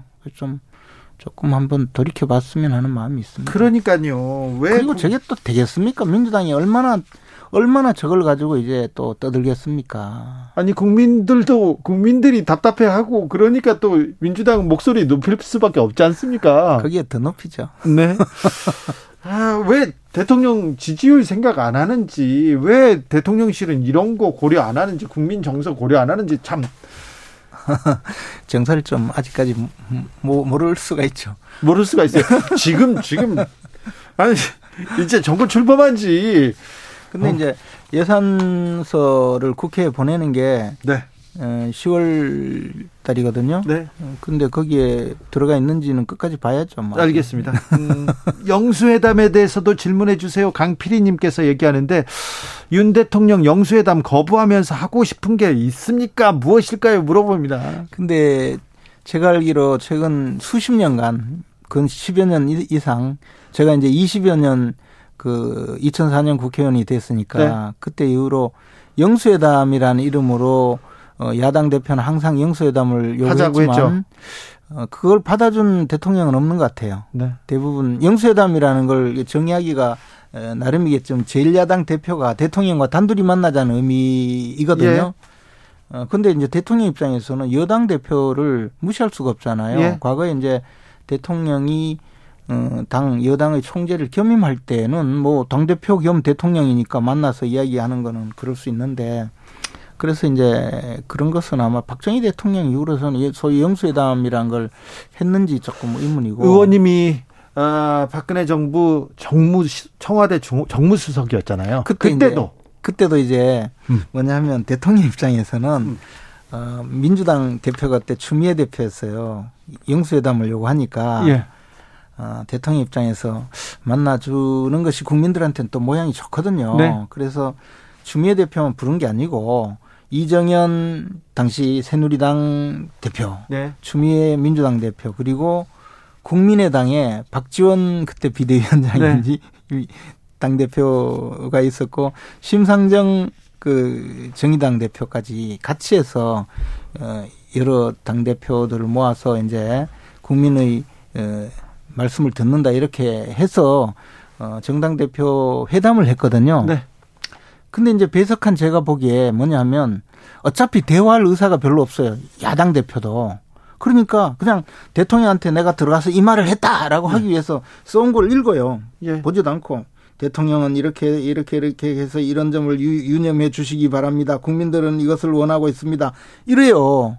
돌아가면서 그러니까 대통령이 조목조목 또 지적을 해요. 그건 아니다. 국정을 운영하다 보니까 이렇다. 쭉 지적하고 그리고 나서 서로 대화가 없다가 이제 대통령 음, 그만 들어가시죠. 이렇게 박지원 대표가 나머지는 저희들끼리 정리하겠습니다. 이렇게 딱 그러니까 대통령 오늘 뭐 말씀 잘 들었습니다 하고 그렇게 끝났습니까? 끝나고 나니까요. 네. 박지원 대표가 우리끼리 뭐 정리하겠다 해서 정리하게 할 줄 알았는데 탁 책상을 치면서 갑시다 하고 나가버리더라고요. 알겠습니다. 그래서 이게 회담이라는 것이 정말 하면 좋은데 오셔서 야당은 내가 대통령한테 이렇게 요구했다. 국민들은 목소리를 예. 전했다. 근데 불통이더라 이렇게 이야기할 가능성이 99.99% 같아요. 아 그렇습니까? 네. 나 또 그또 권력이 이면은 또 그렇군요. 아, 자, 민주당으로 가보겠습니다. 민주당. 이재명 민주당 대표에 대한 검찰, 경찰, 그리고 어, 다방면의 수사가 계속 진행된다. 이건 사정정국 아니냐. 어, 정적 제거에 국력 낭비하지 마라. 이렇게 이재명, 이재명 대표가 말합니다. 근데 이재명 대표님 사실 지금 제기되고 있는 모든 문제는 지난 대선에 전부 나왔었고 네. 그때 당시 제가 클린 선거 전략 본부장을 하면서 어, 또 다루었던 내용들이거든요. 그래서 그때 제기됐던 것에서 조금 검찰 경찰 수사에서 조금 많이 이제 증거가 나오고 있죠. 네. 어, 만약에 지금 나오는 증거가 대선 때 나왔다면 이재명 대표가 사실 대선을 끝까지 치를 수 있었을지도 의문일 정도예요. 치렀을 거예요. 뭐 그래도 치렀겠죠. 네. 근데 이제 뭐 더 국민들이 예, 더 경악했겠죠. 그래서 어 야당 대표라고 해서 일반 국민들보다 아주 우월하게 없는 죄 있는 죄도 뭐 어, 덮고 넘어가고 어, 죄가 있는데도 처벌을 안 받고 하는 특권층은 아니거든요. 근데 네. 뭐 없는 죄를 뒤집어 씌우면 안 되죠. 예. 근데 이제 과거 문재인 정권이 들어서고 국정농단이라고 수사를 할 때 제가 그 수사를 여러 번 받았는데요. 그때 기세는 정말 없는 죄도 뒤집어 씌울 기세로 수사를 하더라고요. 김재원 의원은 약간 억울할 수 있습니다. 무죄를 받았고 검사가 계속 수사를 했는데 기소를 하고 무죄를 받았기 때문에 김재원 의원은 억울할 수 무혐의도 있는데 여러 건 받았어요. 알았어요. 김재원 의원은 억울했어. 근데 나머지 부분은 수사는 열심히 하고 잘 됐다고죠. 어- 없는 죄도 막 뒤집어 씌울 듯이 많이 했죠. 뭐 윤- 계엄령 문건 가지고 맨날 뭐 흔들고요. 정무수석실 캐비넷 문건 뭐 네. 천인공노할 사건이다 그러고 막 그랬어요. 아 그래요? 윤석열 검사가 그렇게 없는 죄막 만들고 그랬습니까? 아니 윤석열 검사가 아니고 청와대 비서실장이 나와서 막 막 했잖아요. 아니 그러니까 그 수사는 윤석열 한동훈이 했지 않습니까? 아, 한동훈이 네. 했지. 네. 알겠습니다. 그런데 이재명 관련된 이재명 음, 대표의 아들도 이제 조사를 받았고요. 저는 이재명 대표 아들을 그 경찰에서 불러서 수사했다는 것은 네. 그는 좀 과잉 수사라고 봐요. 네. 왜냐하면요. 그 댓글 쓴 거 가지고 불러서 수사를 했잖아요. 그렇죠. 근데 이제 뭐 다른 증거가 있다면 모를까. 그냥 그거는요. 내가 그 이재명 어 대표 아드님의 변호인이라면 가서 아마 장난 장난으로 한번 써봤다 술 먹고 뭐 장난으로 써봤다고 그러면 어떡할 건데요, 그게. 그래서 그런지 몰라도 그런 것까지 하니까 욕 먹는 거지. 그러니까 이재명 주변은 그렇게 샅샅이 수사하고 김혜경도 부르고 아들도 불렀는데 왜 저쪽은 안 하냐 그러면서 김건희 특검법 민주당에선 계속 얘기합니다. 김건희 여사에 대해서는 문재인 정권에서 2년 동안 그 어, 문재인 정권과 가장 밀접한 관계를 맺었던 이성윤 검사장 휘하의 특수부 검사들을 총동원해서 총동원까지는 아니고 많이 동원해서 막 어마어마하게 수사를 했어요. 그리고 관련자들이 구속됐잖아요. 그럼 이 사람들이 예를 들어 정말 김건희 여사와 조금의 그 관련이 있다면 이 사람들 수사할 때도 나왔을 거예요. 근데 수사를 그만큼 하고 마찬가지예요. 당 대표이기 때문에 없는 죄를 뒤집어 씌워서도 안 되고 있는 죄를 덮어줘도 안 되지 네. 안 되듯이 대통령 영부인이라고 해서 네. 어 없는 죄를 막 뒤, 어, 그 뒤집어 씌워서도 안 되고 있는 죄를 봐줘서도 안 돼요. 근데 자꾸 있는 죄 봐주는 듯이 이야기하고 이재명 대표는 없는 죄 뒤집어 씌우는 듯이 이야기하는데 제가 보기에는 김건희 여사에 대해서는 그만큼 미- 문재인 정권의 수사를 해서 나온 게 없는데 어떻게 더 하라는 거죠? 만약에 지금 수사를 해서 그렇다면 몰라도 2년 동안 수사를 했잖아요. 그리고요, 그때 만약에 털끝만큼이라도 나왔다면요, 아마 대선 때 대문짝만하게 터뜨려가지고 윤석열 낙선 운동에 활용했을 거예요. 수사가 수사가 거기까지 미치지 않은 것은 아닙니까? 아니에요. 수사는 다 했어요. 제가 그, 그 부분도 제 업무 영역이었어요, 대선 때. 그래서 그래요? 제가 잘 알아요. 여기까지 들을까요? 네. 김재원 전 국민의힘 최고위원이었습니다. 감사합니다. 교통정보센터 다녀오겠습니다. 오수미 씨. 정치 피로, 사건 사고로 인한 피로, 고달픈 일상에서 오는 피로. 오늘 시사하셨습니까? 경험해 보세요. 들은 날과 안 들은 날의 차이. 여러분의 피로를 날려줄 저녁 한 끼 시사 추진우 라이브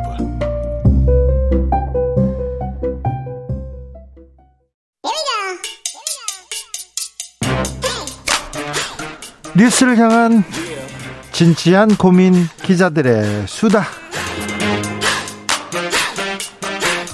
라이브 기자실을 찾은 오늘의 기자는 미디어 오늘 정철은 기자입니다. 안녕하세요. 안녕하세요. 네, 탐구하는 기자 정철은 기자. 요즘은 언론계가 무슨 문제로 무슨 얘기로 가장 이렇게 관심을 갖고 있습니까? 이 공영방송사라고 불릴 만한 방송사들이 지금 거의 폭풍 전야의 느낌입니다. 그렇습니까? 네. 일단 KBS 같은 경우는 감성 감사 이제 시작이 됐죠. 예. 그리고 MBC 같은 경우는 이제 국민의힘 추천 이사가 네. MBC 사장 해임 요구안 이제 다음 주에 제출한다고 하고요. 네. 그리고 YTN 같은 경우는 어제 오늘 기사가 좀 났는데 어, 최대 주주죠 YTN에 한전 KT, KDN에서 이 주식을 매각을 지금 고민을 하고 있다고 합니다. 네. 그러면 YTN 주인이 바뀌게 되죠. 예. 근데 뭐 앞서 문재인 정부에서도 매각 논의가 있긴 했는데 예. 요번 경우는 조금 맥락이 있는 게 윤석열 대통령께서 당선인 시절에 이런 말 했습니다. 공영방송이 편향돼 있다면 정말 민영화가 답이 아닌가 싶다. 아, 그렇죠. 예, 이런 말씀을 하셨기 때문에 어 현재 그 연합 그 YTN 보도에 대한 어떤 불만이 어, 이러한 논의로 나오고 있는 건 아닌가. 지금 YTN 노조에서도 강하게 반발하고 있는데 이런 상황이고요. 또 지역 공영 방송이라고 불릴 수 있는 TBS 여기가 지금 제일 심각한 상황입니다. 예. 언론계 태풍 전야입니다. 예전 이명박 정부 때 그 언론계에 큰 바람이 불었었는데 그 전과 비슷하다 이런 분위기는 비슷하다 이렇게 얘기하는 분들이 많습니다. 어떻게 흘러갈 건지 좀 지켜보겠습니다. 눈 부릅뜨고 저희가 살펴보고 있겠습니다. 오늘 어떤 이야기 준비하셨습니까? 예, 뭐말 나온 김에 TBS부터 말씀드리면 네. 이미 오세훈 시장이 등장하면서부터 어, 어제도 또 얘기했어요. 어제도 얘기하셨어요. 아, 네. 네. 그러니까 예산이 이제 55억 이미 삭감이 됐었고요, 작년에. 네. 그리고 교육방송 전환하겠다 하셨고, 서울시 감사위에서 기관 경고, 기관장 경고 6월 달에 했었고, 네. 7월 달에 이제 조례 폐지안이 네. 나왔죠. 8월 달에는 재난방송을 잘못했다 이러면서 감사에 나섰고요, TBS. 네. 9월 달에는 김어준의 뉴스공장과 관련해서 김건희 여사 관련해 허위사실 유포했다, 김어준이. 네. 그래서 서울시 감사 요청까지 등장을 합니다. 지금 또 감사하고 있어요. 여기는 감사를 계속 하고 있습니다. 감사 이후에 또 감사하고 있습니다. 근데 사실 방송 내용을 가지고 시에서 감사를 한다는 거는 있을 수 없는 일이거든요. 그러게요. KBS도 지금까지 감사원으로부터 감사를 뭐 받아왔지만 방송 내용을 가지고 감사를 당한 적은 없는 걸로 알고 있는데 네. 좀 이렇게 무차별적인 어, 탄압이 이어지는 것 아니냐 이런 지적이 나오고 있습니다. 그리고 지금 서울특별시 임시회가 시작이 됐는데 다음 주 화요일 날 TBS 조례 폐지안이 상정되고 어 이제 좀 속도가 붙을 것으로 예상이 되는데요. 이 경우에 한국 방송 역사상 최초로 공영 방송이 지방 의회 결정으로 사라질 가능성이 있다는 우려가 나오고 있습니다. 물론 국민의힘 시 의원들은 민간 주도 언론으로 독립 경영을 할 수 있도록 한다라는 게 이제 조례안의 취지라고 밝혔는데 이 폐지안이 통과되면 TBS 재원의 70%를 차지하고 있는 서울시 지원금이 빵원이 될 수 있습니다. TBS는 광고를 받지 못합니다. 그런데 민간 주도로 독립 경영하라. 그러면서 지원은 안 하겠다. 이렇게 얘기하면 당장 이렇게 음, 예. 네, 그 음, 당장 이렇게 운영이 안 되는 그런 상황이 예. 일단 조례 폐지안 통과되더라도 가처분 신청 뭐 이어질 것 같고 사법부 판단까지 시간은 좀 걸릴 것 같은데 문제는 뭐냐면 이런 가운데 서울시가 올해보다 88억 삭감된 출연금 예산안을 시외로 넘겼습니다. 그래서 제작비는커녕 지금 TBS 사원들 월급도 줄 수 없는 상황이다. 뭐 이런 예상이 나오고 있습니다. 네. 그래서 요거 관련해서 전국 언론 노동조합은 이 김어준의 뉴스공장 하나 때려잡겠다고 TBS 구성원 400명의 밥줄을 끊겠다는 발상은 어, 수십 년 전 언론 통폐합 시절의 군사 독재자와 같다 이런 비판을 했습니다. 네. 김어준 뉴스공장 싫다고 이렇게 TBS를 아예 그냥 문을 닫아라 이렇게 얘기하는 것은 언론 탄압의 다른 이름이 아니냐 이렇게 반발하는 사람들이 많습니다. 예, 그래서 이제 대안으로 뭐 지역 공영방송 특별위원회를 시의회에서 설치해서 뉴스 공장이 편향돼 있다면 뭐가 문제인지 좀 논의하면서 TBS 발전을 위한 공론장을 만드는 게 우선이다 이런 지적이 있습니다. 음, 공론을 공론을 공론장을 만들기 전에 네. 전에 TBS가 TBS가 지금 방송을 할 수 있을지 다음 달에는 어떻게 될지 바, 로 발등이 예. 발등에 불이 떨어졌어요. 그럴 것 같습니다. 어떻게 될지 좀 지켜보겠습니다. 예. 네. 한숨이 납니다. 네.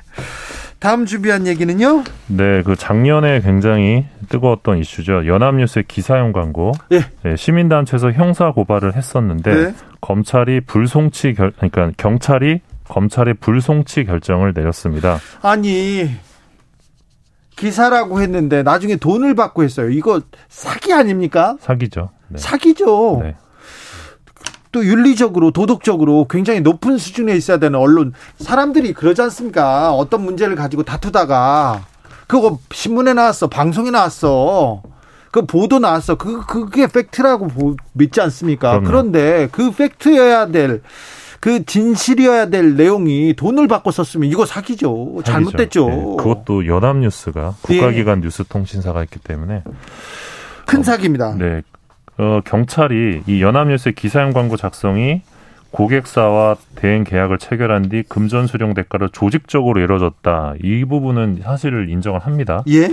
그런데 이 기사용 광고로 경찰이 판단했음에도 이 시민단체가 주장했던 배임 수재 혐의의 경우 어, 부정 청탁은 맞지만 기사용 광고에 따른 이익이 회사 수입에 반영됐기 때문에 직원 개인이 아니라 그래서 배임 수재는 아니다. 이렇게 결론을 냈고요. 이게 개인이 아니라 회사 차원의로 이루어졌으면 네. 집단적으로 이렇게 이루어졌으면 이거 조직 범죄 아닙니까? 그러니까 예 일반 시민들이 보기엔 그럴 수 있는데 네. 그리고 이제 회사에 대한 업무 방해 역시 회사 차원에서 이뤄진 사업이 이게 성립하지 않는다는 게 경찰의 판단이고요. 네. 또 포털에 대한 업무 방해 사기 혐의 이 부분은 네이버와 카카오 양대 포털사가 경찰에 진술을 하지 않은 점에 영향을 미쳤습니다. 그러니까 연합뉴스가 기사가 아닌 광고를 포털에 송출해서 포털의 업무를 방해했다. 이게 사실 주요한 요지인데 경찰의 입장은 포털이 본건과 관련된 일체의 진술을 거부했다는 겁니다. 그 결과 포털의 업무 방해를 단정할 증거가 없다. 이게 결론입니다. 피해자가 진술하지 않았기 때문에 피해 본 것을 뭐 단정할 수 없다. 그래서 맞습니다. 혐의를 묻지 않는다. 예, 포털에 대한 사기 혐의 역시 진술이 없어 단정하기 어렵다고 했는데 왜 도대체 피해자인 포털이 나서지 않았는지 의문입니다. 국가 기관 통신망입니다. 연합뉴스에는 세금도 많이 들어가죠. 해마다. 그런데 이건 좀 잘못한 것 같아요. 이건 너무한 것 같아요. 이제 기사형 광고 이런 거 안 하죠? 하겠죠, 지금도. 지금도요? 아니 이렇게 경찰에서도 뭐 검찰에 넘기지도 못하는데 하겠죠. 걸리면 뭐 걸리는 거고 걸리지 않게끔 열심히 돈을 벌고 계시겠죠. 아니요, 네. 이건 기, 윤리적으로 도덕적으로 절대 안 됩니다. 돈을 받고 기사를 쓰는 거지 않습니까? 돈을 받고 기사를 쓰지 않습니까? 그럼 기자는 구속될 수도 있어요. 맞습니다. 제가 만약에 그랬다고 해봐요. 몇- 몇만 원 받았어도 그렇게 됐을 거예요. 사법 처리됐을 거예요. 그런데 이거 국가기관 통신망에서 계속 기사형 광고 이거 기사형 광고라고 말하는 것도 이것도 잘못된 것 같아요. 기사라고 아니 돈을 받아놓고 돈을 받아놓고 광고를 기사로 바꿔준 이거 더 나쁜 일입니다. 사실 독일 같은 경우는 보도 자료를 거의 그대로 인용해서 쓰는 경우에도 광고로 판단하는 경우가 있습니다. 그러니까 그렇게 좀 엄격한 나라도 있는데 우리나라는 너무 이 기사와 광고를 구분하지 않는 것에 익숙한 것 같습니다. 그리고 기사 언론사 기자들에 대한 법적 잣대는 이거 공정한지 그것도 조금 고민해 봐야 돼요. 그러니까 결국 피해를 보는 거는 국민들이거든요. 네. 사기를 당하는 거기 때문에 알겠습니다. 네. 지켜보겠습니다. 답답합니다. 다음으로 만나볼 이야기는요. 예, 뭐 하나 검색을 하면 네. 이 관련된 광고가 구글과 페이스북에 무지무지 뜨던 경험 다들 깜짝 놀랐어요. 뭐 하나 찾아보잖아요. 그러면은 계속 떠요. 따라다녀요. 그래가지고 맞- 맞습니다. 가슴이 뜨끔해요. 뜨끔. 이게 로그인을 안 해도 뜹니다. 로그인을 안 해도 뜨고요. 그래가지고 누가 내 마음을 읽고 있나? 네, 예. 그러니까 저도 이제 뭐 최근에 레고에 빠져서 레고 하나 검색하면 그 레고가 계속 저를 따라다닙니다. 레고를 사고 그래. 아니 그 네. 네, 아직도 사고 있어요. 예, 아, 예. 내가 셋이어서 네. 네, 여러모로 쓰고 아, 있는데. 그렇군요. 어 근데 이용자 동의를 받지 않고 개인 정보를 수집해 온 겁니다. 이게 대부분. 그렇죠. 어. 그래서 최근에 이 개인정보 보호위원회가 역대 최대 규모 과징금을 때립니다. 예. 예. 어, 천억인데 네. 구글에는 692억, 메타에는 308억 과징금입니다. 근데 저는 사실 굉장히 보수적으로 때린 거라고 보고 그렇죠. 더 때려야 된다고 봅니다. 미국에서 같으면 최소 한 100배 정도 더 나올 수도 있어요. 예, 물론 이게 그 우리나라 개인정보 보호위원회가 내린 최초의 이 네. 맞춤형 광고 개인정보 수집에 따른 최초의 제재여서 예. 의미는 있고 또 이상한 변호사 우영우 안 보셨죠? 안 받습니다. 그 저는 이상한 변호사 우병우만 관심 있습니다. 네. 아, 요즘 우영우를 보셔야 대화가 되는데 이 네. 우영우 편에도 이 개인 정보 관련된 법적 공방이 소재로 나와 가지고 그래요? 되게 익숙한 사례입니다. 어, 근데 이 여기 보면 이용자 동의를 받도록 제도를 변경하도록 하는 시정 명령까지 때렸는데 사실 행태 정보를 수집해 왔다라는 대목이 있습니다. 여기. 예.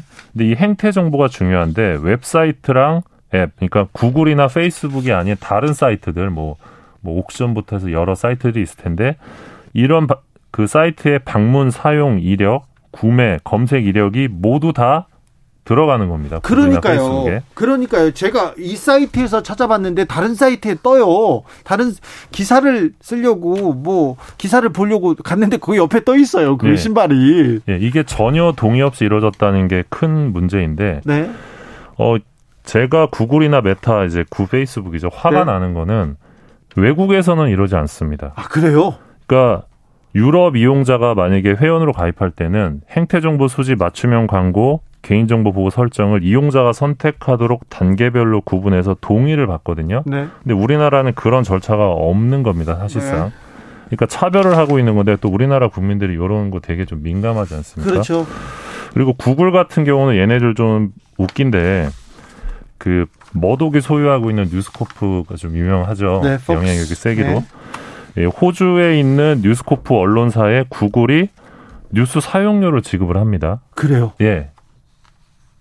뉴스코프에는 지급을 하는데 우리한테는 안 주고. 우리한테는 안 줍니다. 이런 식으로 계속 역차별들이 있는데 이건 사실 무시당한다는 말 외에는 표현할 길이 없는데 이건 좀 화를 내야 될 것 같습니다. 예, 그래서 저는 사실 천억보다 더 때렸어야 된다고 보는데 그렇죠. 5분이 좀 아쉽고 미국에서 이런 일이 있었으면 수조 원 나왔습니다. 예.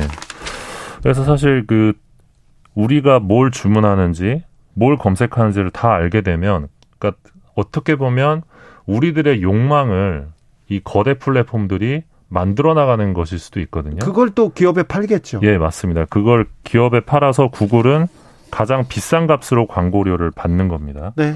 그리고 단순히 상품만 유도하는 게 아니라 기사도 유도할 수 있고, 그러니까 맞춤형 기사들을 유도하는 거죠. 계속 네. 그래서 우리가 소위 말하는 어떤 필터법을 그런 확증 편향까지 유- 유도하게 되는 것이고, 결국은 어떤 우리의 어떤 사고까지 조종할 수 있게 된다는 점에서 간단치 않은 문제다. 유튜브에서 어떤 영상을 보지 않습니까? 그럼 관련 영상을 이렇게 띄워주는데 어떤 분들한테 이렇게 추천 영상을 띄워주는데 굉장히 편향적이고 사실과는 다르고 굉장히 뭐라고 해야 되나 혐오를 혐오를 기반으로 하는 그런 걸 계속 띄워주는 사람 이런 이런 그 구글링 있지 않습니까? 맞습니다. 이런 추천 예. 이것도 잘못됐어요. 네, 유튜브도 구글 거죠. 예. 그리고 인스타그램은 페이스북 메타 거고요. 네.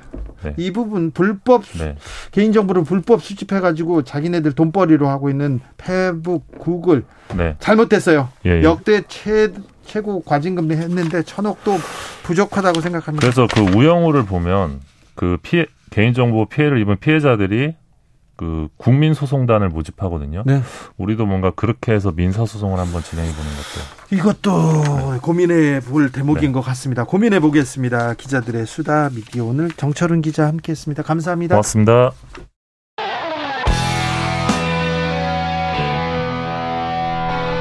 스치기만 해도 똑똑해진다. 드라이브 스루 시사 주진우 라이브.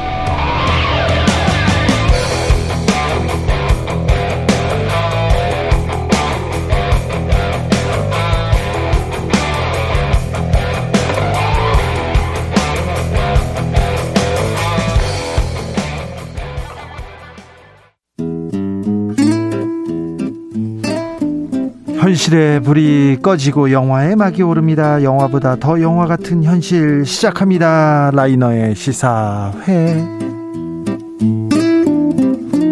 영화 전문 유튜버 라이너 어서 오세요. 네, 안녕하세요. 오늘은 어떤 얘기 해 주시겠습니까? 네, 이제 문자 그대로 가을이 왔습니다. 가을이에요.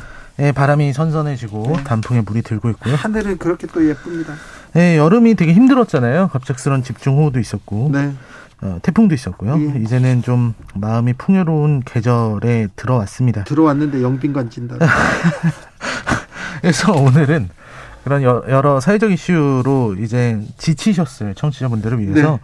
어떤 가을의 낭만으로 빠져들 수 있는 네. 그런 명화를 한 편 소개해 드리려고 합니다. 낭만적인 가을 영화. 그렇습니다. 네, 오늘 소개할 영화는요. 그야말로 가을하면 제일 먼저 떠오르는 영화인 것 같아요. 네, 아름다운 촬영 그리고 아름다운 브래드 피트가 나오는 가을의 전설입니다. 가을의 전설. 브래드 핏이 딱 낚싯대인가요? 예. 그냥 서 있어요. 그냥 그렇게 하, 전설 같은 장면이에요. 네, 전설이죠. 네. 네, 굉- 굉장한 작품인데요. 네. 사실 에드워드 즈윅 감독의 가을의 전설 이거는 일단 아카데미 촬영상을 받았습니다.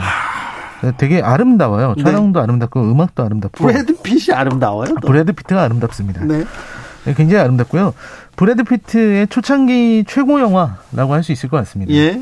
물론 이제 흐르는 강물처럼에서도 어, 브래드 피트가 굉장히 아름다웠지만 네. 여기서는 거의 이제 물이 올랐다. 네. 라고 할수 있는 상황이죠. 그리고 브래드 피트가 스타덤에 오른 영화라고 할 수 있을 것 같아요. 네. 그 전까지만 해도 브래드 피트는 그냥 잘생긴 그냥 배우였었는데 이 작품이 나오고 나서 이후에 이제 뱀파이어와의 인터뷰라든지 뭐 파이트 클럽, 세븐 이런 영화들을 줄줄이 나오면서 당대의 스타로 네. 올라가게 됩니다. 자, 잘생긴 연예인에서 당대 배우로 이렇게 탈바꿈하는 이렇게 이렇게 위상을 재 아, 매김하는 그런 중요한 작품이었는데 이 영화로 들어가 보겠습니다. 가을의 전설입니다. 예. 일단 배경은요. 어 1913년 그러니까 1차 세계 대전이 일어나기 전에 미국 몬테나주 농장에서 네. 진행이 됩니다. 일단 안소니 호킨스가 이제 러들로라는 어, 대령 퇴역 대령 역할을 맡았는데요. 네. 이 사람은 이제 미국 정부 미합 중국의 인디언 정책에 불만이 많은 사람이에요. 예. 그래서 인디언들하고 아주 거대한 농장지대에서 살고 있고 아들이 셋 있습니다. 네. 첫째가 이제 알프레드. 그리고 둘째가 트리스탄인데 네. 이 트리스탄이 브래드 피트입니다. 네. 셋째는 세뮤얼이에요. 네. 이 셋이 전부 다 성격이 달라요. 첫째는 되게 성실하고 모범생이고요. 둘째 트리스탄 브래드 피트는 아주 정열적이고 예. 남성적인 매력이 가득한 그런 인물입니다. 그리고 막내인 세뮤얼은 굉장히 성격이 밝은 이런 청년이었는데 여기에서 이제 자연 속에서 살아가면서 아버지에게 많은 것들을 배우게 됩니다. 그리고 이제 트리스탄은 특히 그 안에서 아버지와 같이 사냥 다니면서 자기 안에 있는 어떤 야수성을 깨닫게 돼요. 그래서 이제 고음을 사냥하고 이제 곰과 피를 나누면 방랑하게 된다라는 어, 인디언의 저주까지 어, 그 그대로 살아가게 됩니다. 예. 근데 모든 문제는 이제 그 세뮤엘이 약혼을 하면서 시작이 됩니다. 예. 네. 어, 수잔나라는 여자를 데리고 오게 되는데요. 네. 네. 줄리아 오먼드가 연기했습니다. 근데 문제는 뭐냐면 그 막내가 약혼녀를 데리고 왔는데 첫째랑 둘째가 모두 그 약혼녀에게 반해버린 거예요. 이런 예, 이런 일이 벌어져 버린 거죠.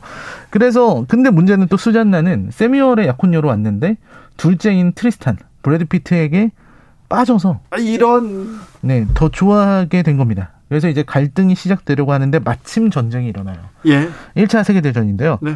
그때 이제 독일군 기습 공격 때문에 세무엘이 전사하는 일이 생겨요. 예. 알프레드도 다치고요. 예. 그리고 이제 트리스탄은 동생의 그, 그 끔찍하게 죽어가는 모습을 보고 분노해서 아까 말씀드렸던 내면의 그런 본능, 예. 야수성이 드러나서 이제 독일군 진지를 혼자 습격해서 예. 이제 그들을 다 무찌릅니다. 공을 세워요. 네, 거의 인간 사냥이라고 할 수 있을 정도로 네. 아주 잔인한 모습이었는데요. 광기로 얼룩진 그런 모습입니다. 예. 그래서 군대에서 이제 강제로 이제 전역을 시켰고요. 너무 잔인하다는 이유로. 네, 네. 정신적으로 좀 문제가 네, 있어요. 문제가 있어서 그 고향으로 가지 않고 방황하다가 고향으로 돌아옵니다. 예. 그리고 결국은 수잔나가 이제 안 받아들이나 싶었는데 결국은 둘이 이제 그 이런 사랑을 나누는 육체 관계를 가지는 그런 사이까지 발 발전하게 됩니다. 하이드님께서 막장에도 근본이 있다는 걸 보여준 영화입니다. 네, 그렇습니다. 지금 미국판 막장 영화를 보고 계십니다. 그렇습니다. 막장이죠. 막장인데 아름다워요. 네, 아름답습니다. 그래서 근데 또 문제는 뭐냐면 트리스탄은 계속해서 내면의 야수성과 예. 정처 없는 그 어떤 유랑 생활에 대한 본능 이런 게 있어서 정착하지 못하고 또 떠나요. 예.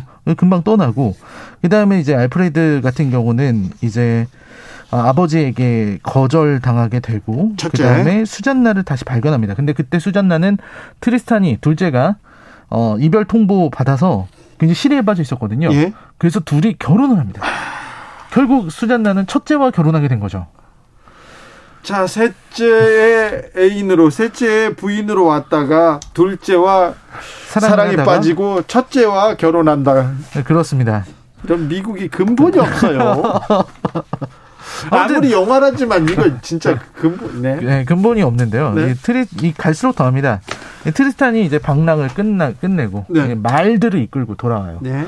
돌아왔는데 이제 아버지는 뇌졸중 걸리셨고 예. 자기가 사랑했던 수잔나는 형의 아내가 되어 있는 거죠. 네.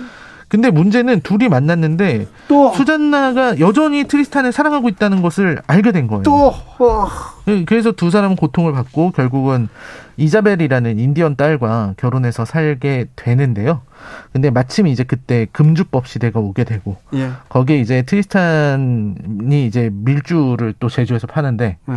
거기서 이제 보안관이랑 이런 싸움이 벌어지다가 아내 이자벨이 총에 맞아 죽습니다. 아이고. 그리고 장례식에 트리스탄이 왔는데 그 아, 가- 감옥에서 트리스탄이 트리스탄이 감옥에 있을 때 수잔나가 와서 그러니까 이제 형수가 되겠죠. 예. 형수가 와서 그 트리스탄을 보고 여전히 나는 트리스탄을 사랑하는구나. 예. 그 사실에 절망해서 자살을 합니다. 네, 스토리가 갈수록 점입가경인데요. 김치 싸대기만 없지, 이거, 이거 진짜 너무하네요. 그렇습니다. 네. 그런데 아름다워요. 네, 그래서 아름답습니다. 네. 그래서 결국은 트리스탄은 그래도 어쨌든 알프 큰형인 알프레드는 그 수잔나의 사랑을 인정하기로 했고요. 네. 그래서 두 사- 결국 이제 극적인 도움을 받아서 어, 모든 사건을 해결하게 되고 형하고 앙금을 풀고요. 네. 그리고 아버지하고도 알프레 원래 큰 아들이랑 안 친했거든요. 인디언 문제 때문에 네. 어, 화해하고요. 그리고 또 이제 트리스탄은 방랑을 합니다. 그래서 오래오래 방랑을 하게 돼요. 자기 아이들은 형한테 맡기고 본인은 방랑을 하다가 이제 누- 어떻게 죽었는지 내레이션으로 나옵니다. 어떤 생을 살았고 무덤이 어디 있는지 밝혀지지 않는다. 그는 야생에서 살았고 그리고 어느 숲에서 곰과 대결을 벌이다가 자연으로 돌아갔다고 합니다. 곰과 대결을 하다 자연으로 자연으로 돌아갔습니다. 조성빈님이 제목만 보고 선택한다면 이해가 어려울 수 있는데요. 살면서 미련이 남거나 상황을 정리하고 싶을 때 생각나서 찾게 되는 영화입니다. 보고 나면 복잡한 마음이 정리되는 느낌 받습니다. 어, 네. 그런 영화들이 가끔 있죠. 아, 그렇습니까? 네. 자, 이 가을에 가을 영화로 네. 라이너가 가을의 전설을 추천하는 이유는 뭘까요? 이 사실 가을의 전설이라고 하는데 이게 오역이라는 의견도 있죠. 예. 왜냐면 폴이라는 게 이제 몰락이니까 네. 이 전설의 몰락 이렇게 표현하는 게 좋다는 의견들도 있거든요. 근데 한국 사람들이 좋아하기 이름은 또 잘 지었어요. 그렇습니다. 가을의 전설. 네.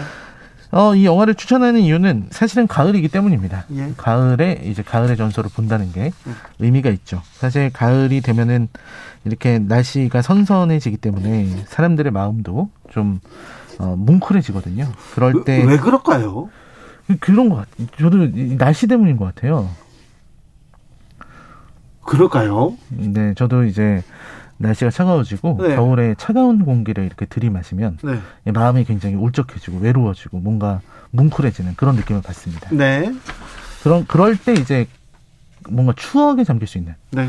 이런 영화를 보는 것이 좋을 것 같다는 생각이 들고요. 네. 저는 제가 시사회를 쭉 진행했지만 요즘처럼 갑갑하게 느껴지는 적도 없는 것 같아요. 그렇죠. 네. 정치 시사로 세상을 본다면 굉장히 좀 암울합니다. 네. 그리고 더 희망이 보이지 않기 때문에 더 어두워질 수밖에 없어요. 예, 굉장히 많은 이슈를 영화로 풀어냈는데 요즘은 참 답답하다는 생각이 들어서 네. 이럴 때는 그냥 예전 영화를 꺼내서 네. 이런 골치 아픈 현실을 잠시 잊고 추억에 젖어 보는 게 좋지 않을까 싶습니다. 네. 가을의 전설뿐만 아니라 이 좋은 계절에 이 마음의 양식이 될 작품을 찾아보시는 것도 좋겠습니다. 아, 그렇습니다. 가을. 원래 제목은 fall이었으니까 이게 가을이기도 하고 떨어진다. 확장 뭐 이렇게 얘기할 수도 있는데 가을의 전설. 아, 라이너가 또 추천하니까 막 보고 싶습니다. 네. 네. 기대가 됩니다. 감사합니다. 네. 시사회 오늘의 작품은 가을의 전설이었습니다. 라이너 감사합니다. 네, 감사합니다. 아하님께서 가을 들판 풍경이 눈에 선한 영화였어요. 가을 너무 멋있는 아름다운 광경이 이렇게 흘러갑니다. 윤서정님 배경음악도 훌륭하죠. 김미경님 가을의 전설 OST 듣고 싶어요. 그래요? 정치자가 듣고 싶다면 저희는 틉니다. 저희는 정치자가 하라는 대로 합니다. 그런 방송입니다.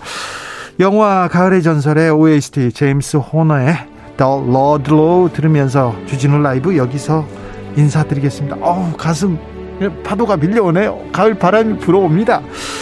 오늘 돌발 퀴즈의 정답은 1번 수리남이었습니다. 수리남이었습니다. 저는 내일 오후 5시 5분 주진우 라이브 스페셜로 돌아오겠습니다. 지금까지 주진우였습니다.